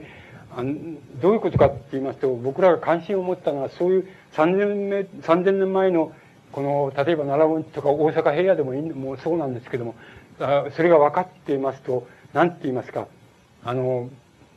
要するに、この日本のつまり神話っていうものの、地質学的なって言いますか、地質学的な考察が可能になるっていうことが一つあるわけなんです。そうすると、神話によりますと、神武天皇っていうのが九州の方から来て、それでこの、なんて言いますか、中国地方のを転々としていきまして、岡山県の方あたりまで来て、そこから船に乗って、ここら辺のところ、ここは相当海が入り込んでいるわけですけど、ここら辺のところから上陸しようとしたんだけど、土地の豪族に撃退されちゃって、それでこういうふうに回って、こっちの方から上陸して、で、こっちへ入ってくるっていう、そういう神話になってるわけなんです。それで、そうしますと、神話に出てきて、大体、吉野の方の人とか、要するに、この侵入してくる軍隊に対して、盛んに抵抗する土地の、豪族たちがいるわけですけど、その豪族たちの住まいの名前っていうのが、20近く出てくるわけですけど、それは大抵縄文線の海岸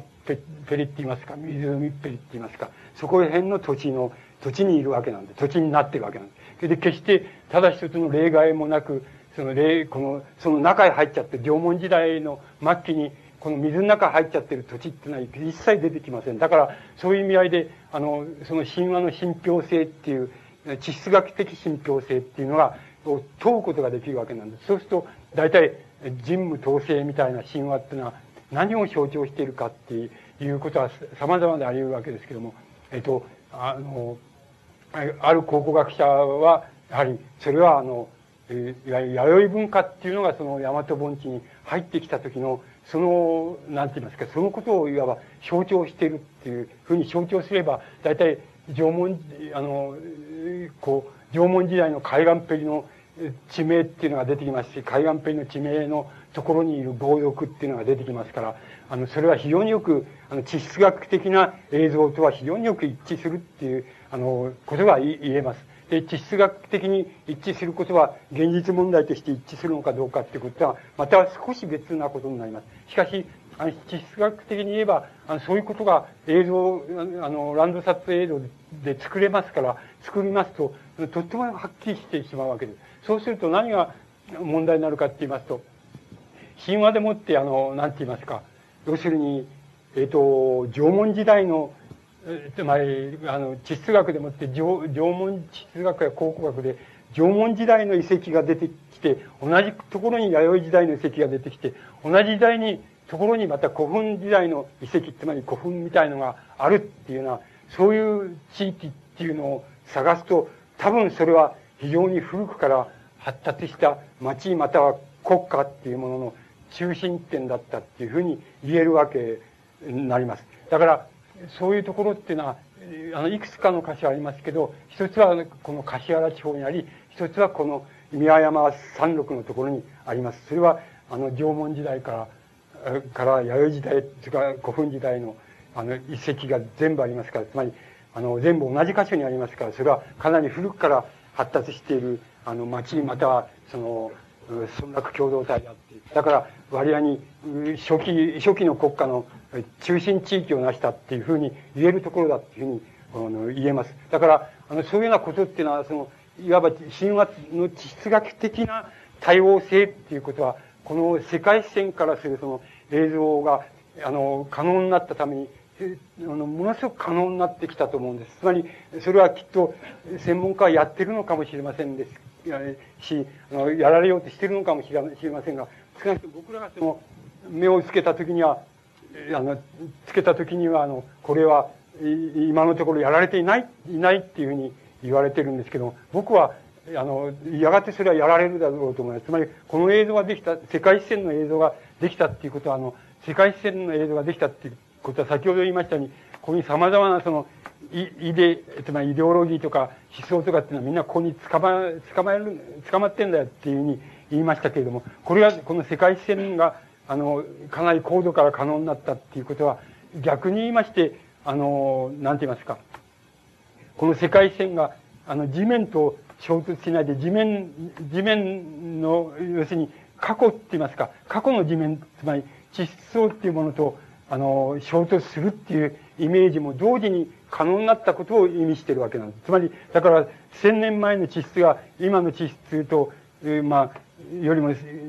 下にあったとすれば、ここは具体的には掘らなければならないわけですけども、映像視線から言えば、世界視線をここまで浸透させれば、いいわけで、それから架空にこの地面に平行な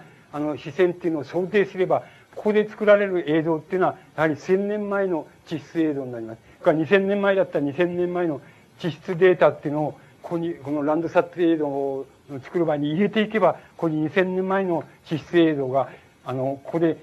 世界視線っていうのはそこを浸透して、可能なわけです。そうしますと、過去の要するに地質映像が、可能になったっていうことを意味しているわけです。そうすると、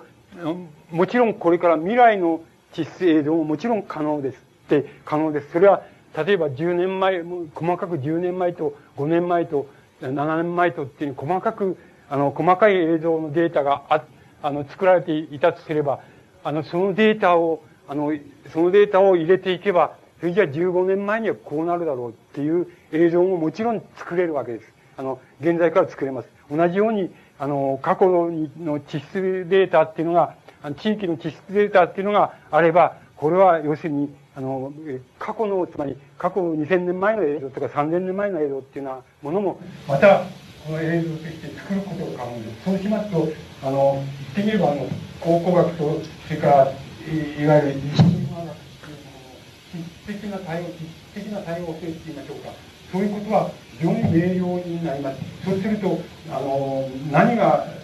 つまり、神話のうち何がその事実に近いか、事実であるか、あるいは何が象徴であるか、何がでたらめであるかっていうようなことは、とてもよくわかるようになると思います。それは、もうすぐきっと、やられるんじゃないだろうかっていうふうに思います。僕らは、勝手に、要するに、実質データじゃなくて、勝手に、論文データを持って、こういうところを勝手に矛盾にしちゃって作っちゃいましたけども、その本当はちゃんとしたデータを入れますと、かなりちゃんとしたこう実制度っていうのはできると思います。そうしたらとてもなんか神話学っていうのは相当大きなあれを進歩するんじゃないかっていうふうに思います。それもいわば僕らがこのハイメディオムで世界視線っていう概念っていうのはどういうふうに捕まえていくかってことをやってきたところで出てきたその結果なわけです。がもう一つ、まあ時間もありませんが、もう一つだけその都市の問題で申し上げておこうと思いますけど、それはいわば人口都市っていう問題です。あるいは、人口都市っていうのは言ってみれば逆に言えばユートピア都市っていう意味でも同じなんですけど、我々都市っていうのは皆さんがご承知のようにその歴史を見れば明らかなように歴史のある段階でその農村、つまり農業を農村がその農業と一緒に家内工業的にその工業を営んでいたんですけど、だんだんその分業が発達してきて、それで農業をやる人と、それから何か道具を作る人、あるいは細工物をする人、あるいは何か設備を作る人とは全然専門家として分かれざるを得なくなってくる。でそれが分かれざるを得なくなってきて、それが地域的にも分かれざるを得なくなってくるっていうようなところから、だんだん都市っていうのができてくるわけです。で工業が発達するにつれて、都市は工業を周辺に集めて大都市になっていくっていうのは発達のして仕方をしてきたのが、まあ、歴史が作ってきた都市なわけです。この都市っていうのはこういうふうにできてきた都市っていうのを、まあ、言ってみれば自然都市っていうふうに、名付けようとすれば、自然都市っていう現在何が可能になってきたか、何が問題になってきたかっていうと、自然都市っていうんじゃなくて人工都市っていうのを可能に、つまり人工都市っていうのを想定し、また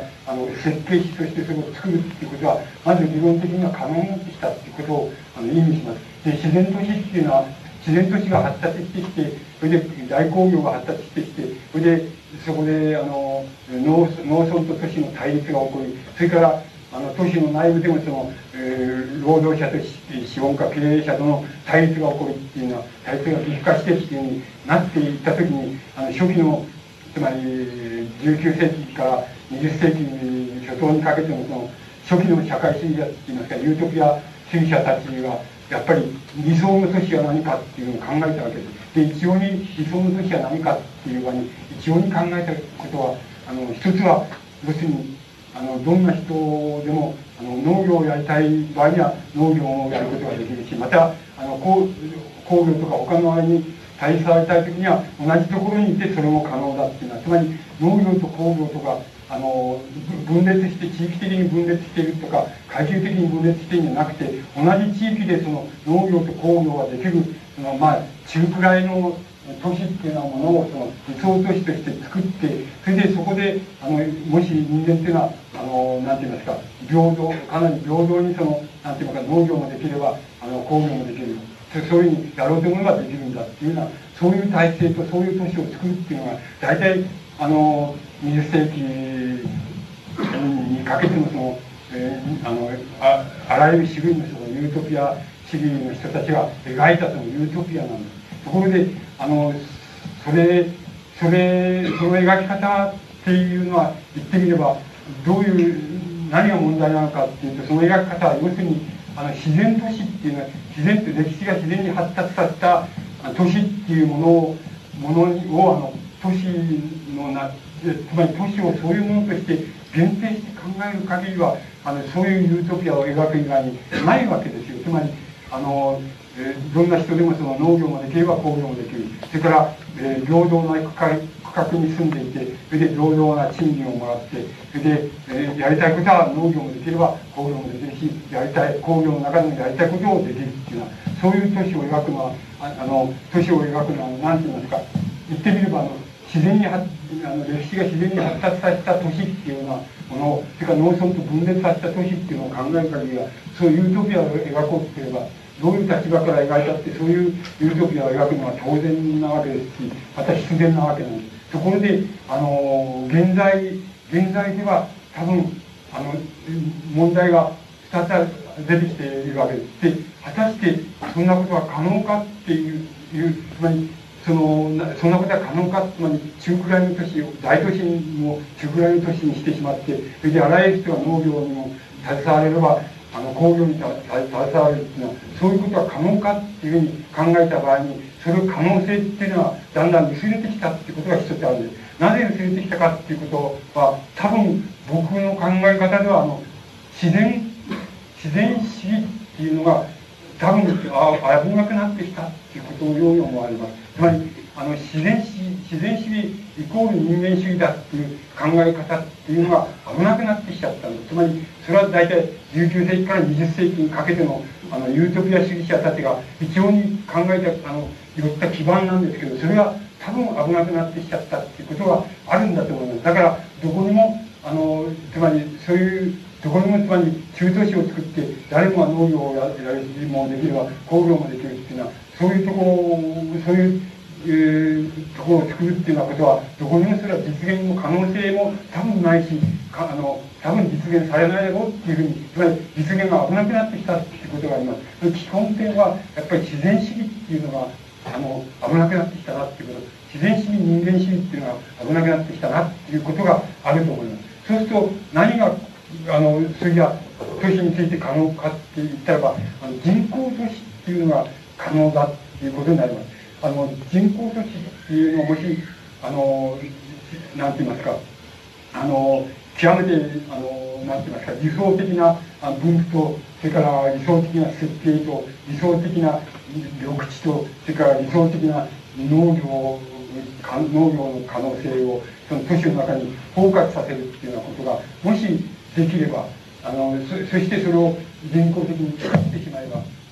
まって、それで逆に人が集まるから都市ができたっていう、いわば歴史が自然に作ってきた都市とは違って、まず都市を人工的に理想的に作ってしまって、そこに人が来るようにしたら、あるいは入れたらどうなんだって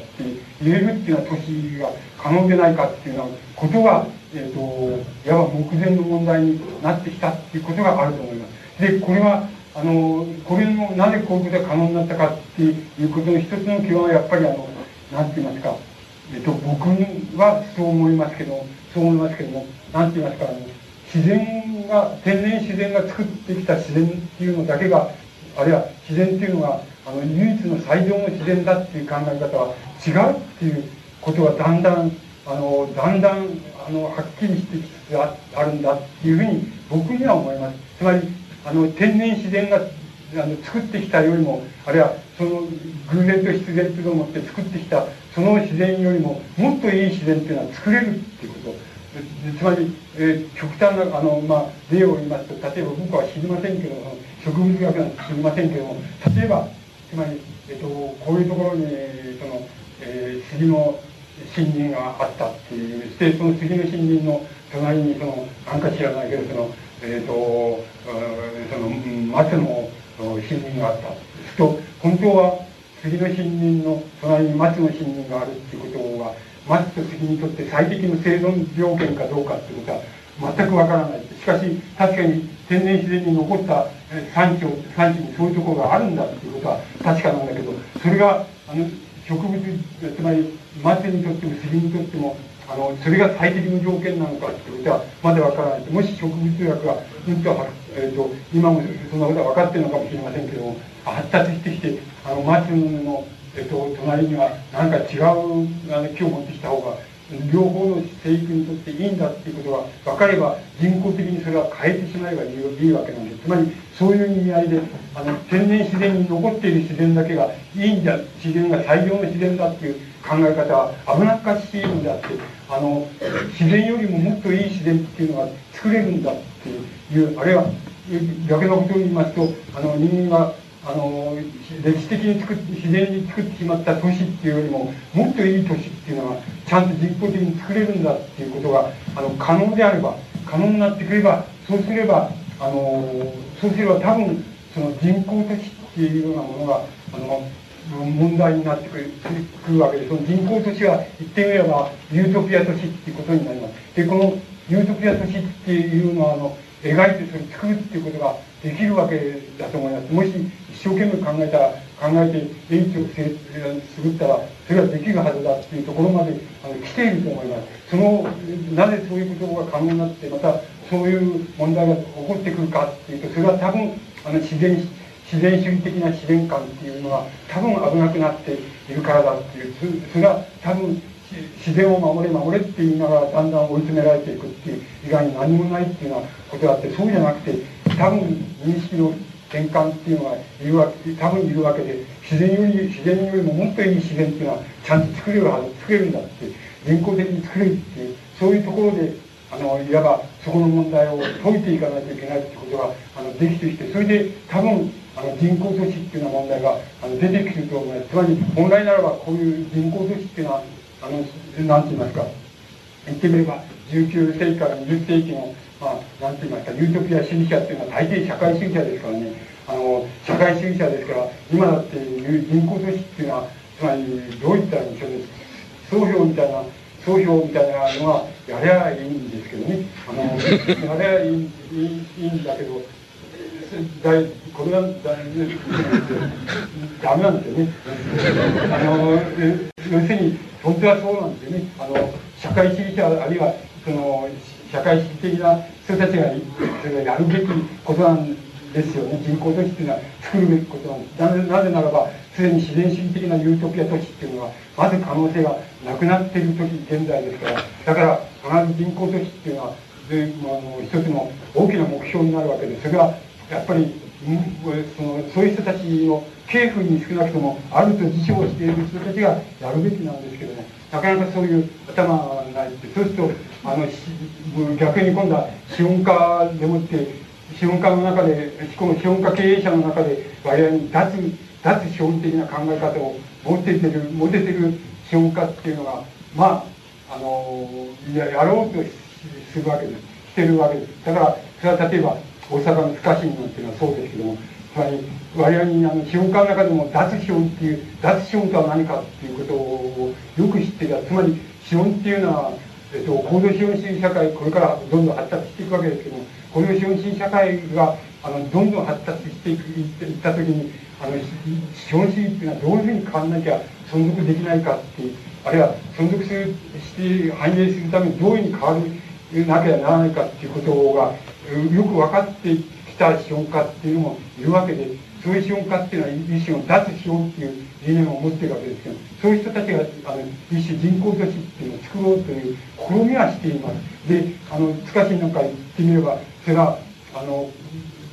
みはとてもよく分かるっていうふうにちゃんとできてますけども、不徹底なもんですから、つまりなんかどっかから生姜だけの匂いが出てきちゃうもんだから、そんなによくはないですよ。よくないけどやろうとする気持ちはよく分かるっていうふうにはできています。だから本来的にはそんなことはそうじゃなくてつまり労働金庫かなんかやりゃいいんですよ、自分でやりゃいいのに。そうじゃないんです。逆にむしろ脱資本的な理念を持った資本家っていうのがまずそういうのに手をつけちゃってやっちゃうっていうやってみる試みているっていうようなことがあるわけなんです。それはとても言ってみれば分かるように実現としてはそんなにうまくできてるわけでも理想的でも何でもないですけども、しかし考え方はよく分かるっていう、つまりよくやったなっていう、ここまでやったなっていうことは言えると思います。つまりそれはとても重要なことで、本当は逆にやられなければならないわけです。それからもう一つそういう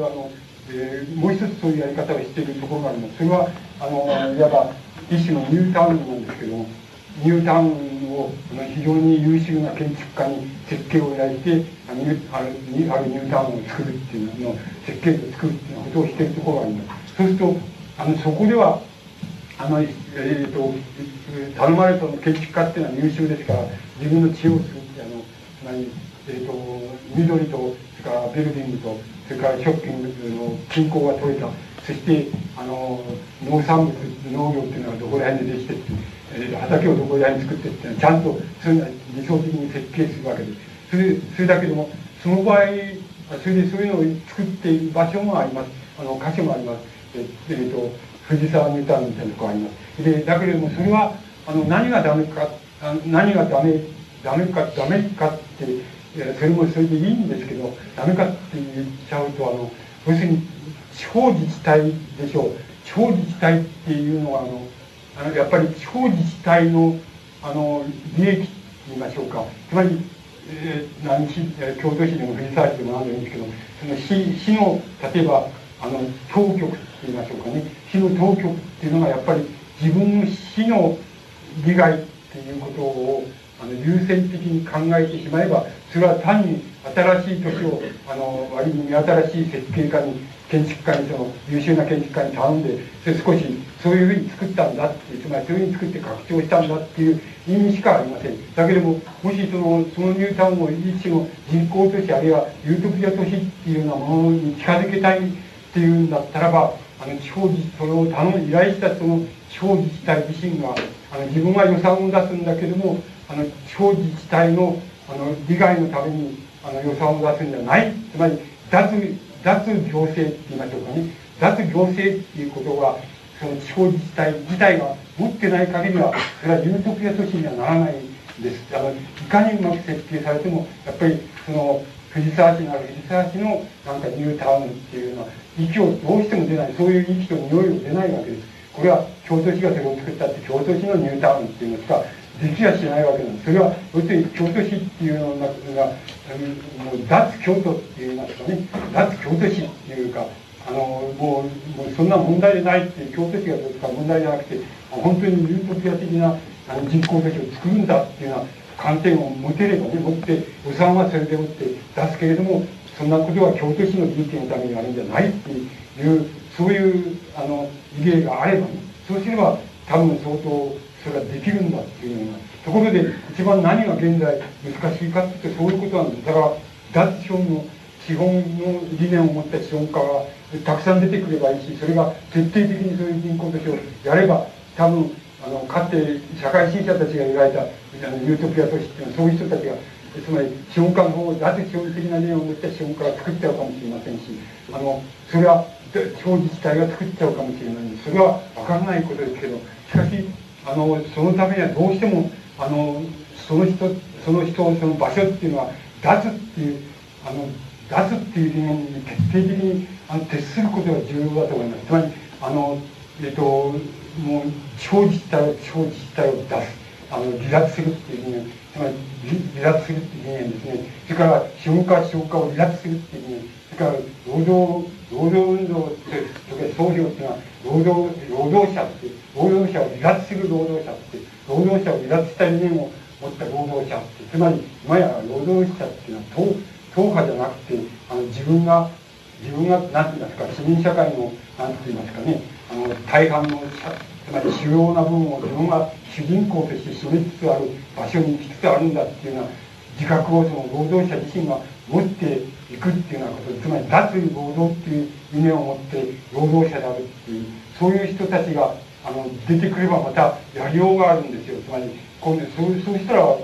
働均衡みたいなそういうのがあるかもしれないですね、作ろうするかもしれないし、それやるかもしれないし、つまりいずれにせよ現在のところ、つまり何が難しいのかっていうと、その脱っていうことは非常に難しいんですよ。脱っていう理念をとても難しいんです。大抵はやっぱりそうじゃないんですよね。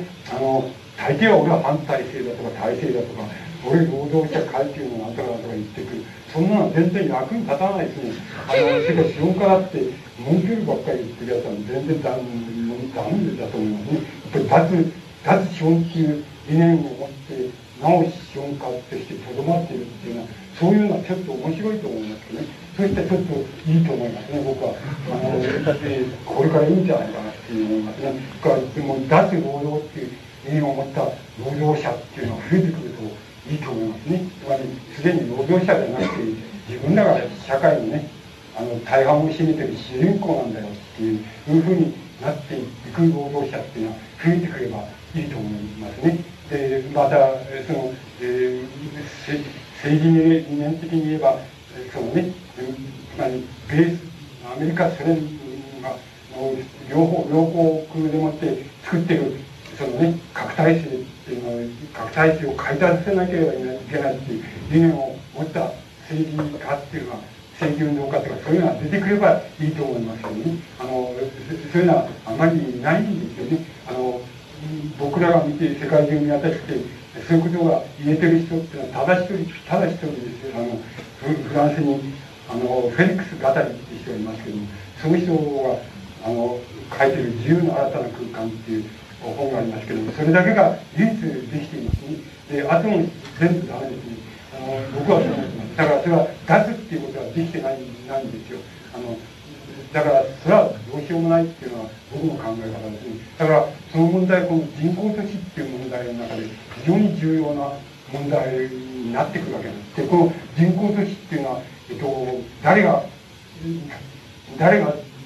番最初にそれを作るだろうか。つまり人工都市っていうのはイコールつまりユートピア都市としてですね、ユートピア都市として19世紀から20世紀に人類史の比較的良心的な思想家たちが考えたようなそういう人工都市っていうようなのを誰が実現するだろうかっていうその何て言いますか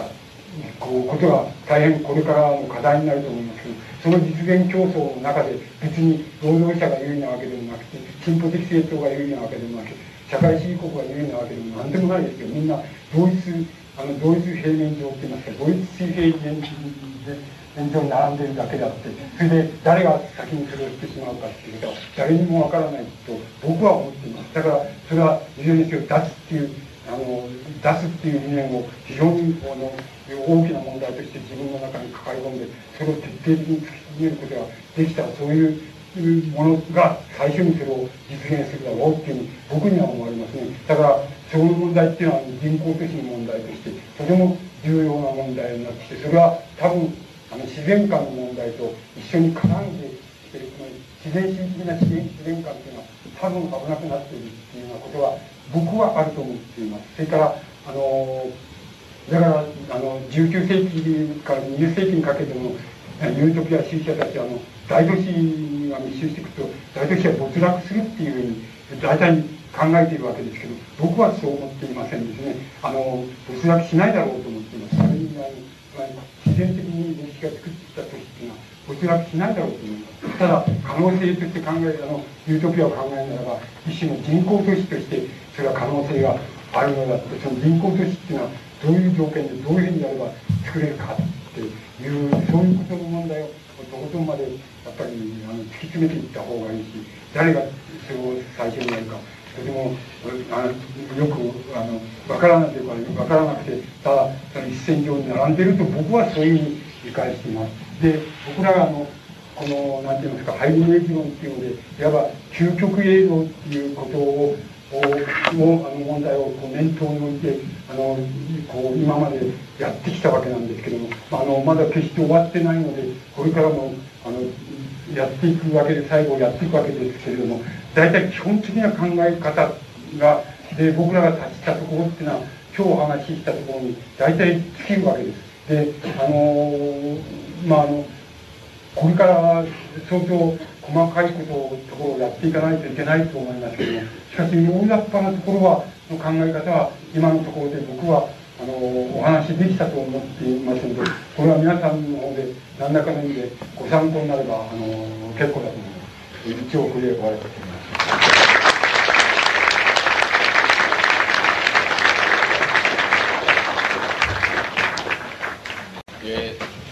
壮大なイメージ論を伺いました。時間が切迫しておりまして、あとここで授業がありますので残念ながら質問は打ち切らせていただきます。この大学は脱大学を目指しておりますので吉野さんにはまた来年再来年といらしていただけると確信しております。もう一度拍手を持って終わらせていただきます。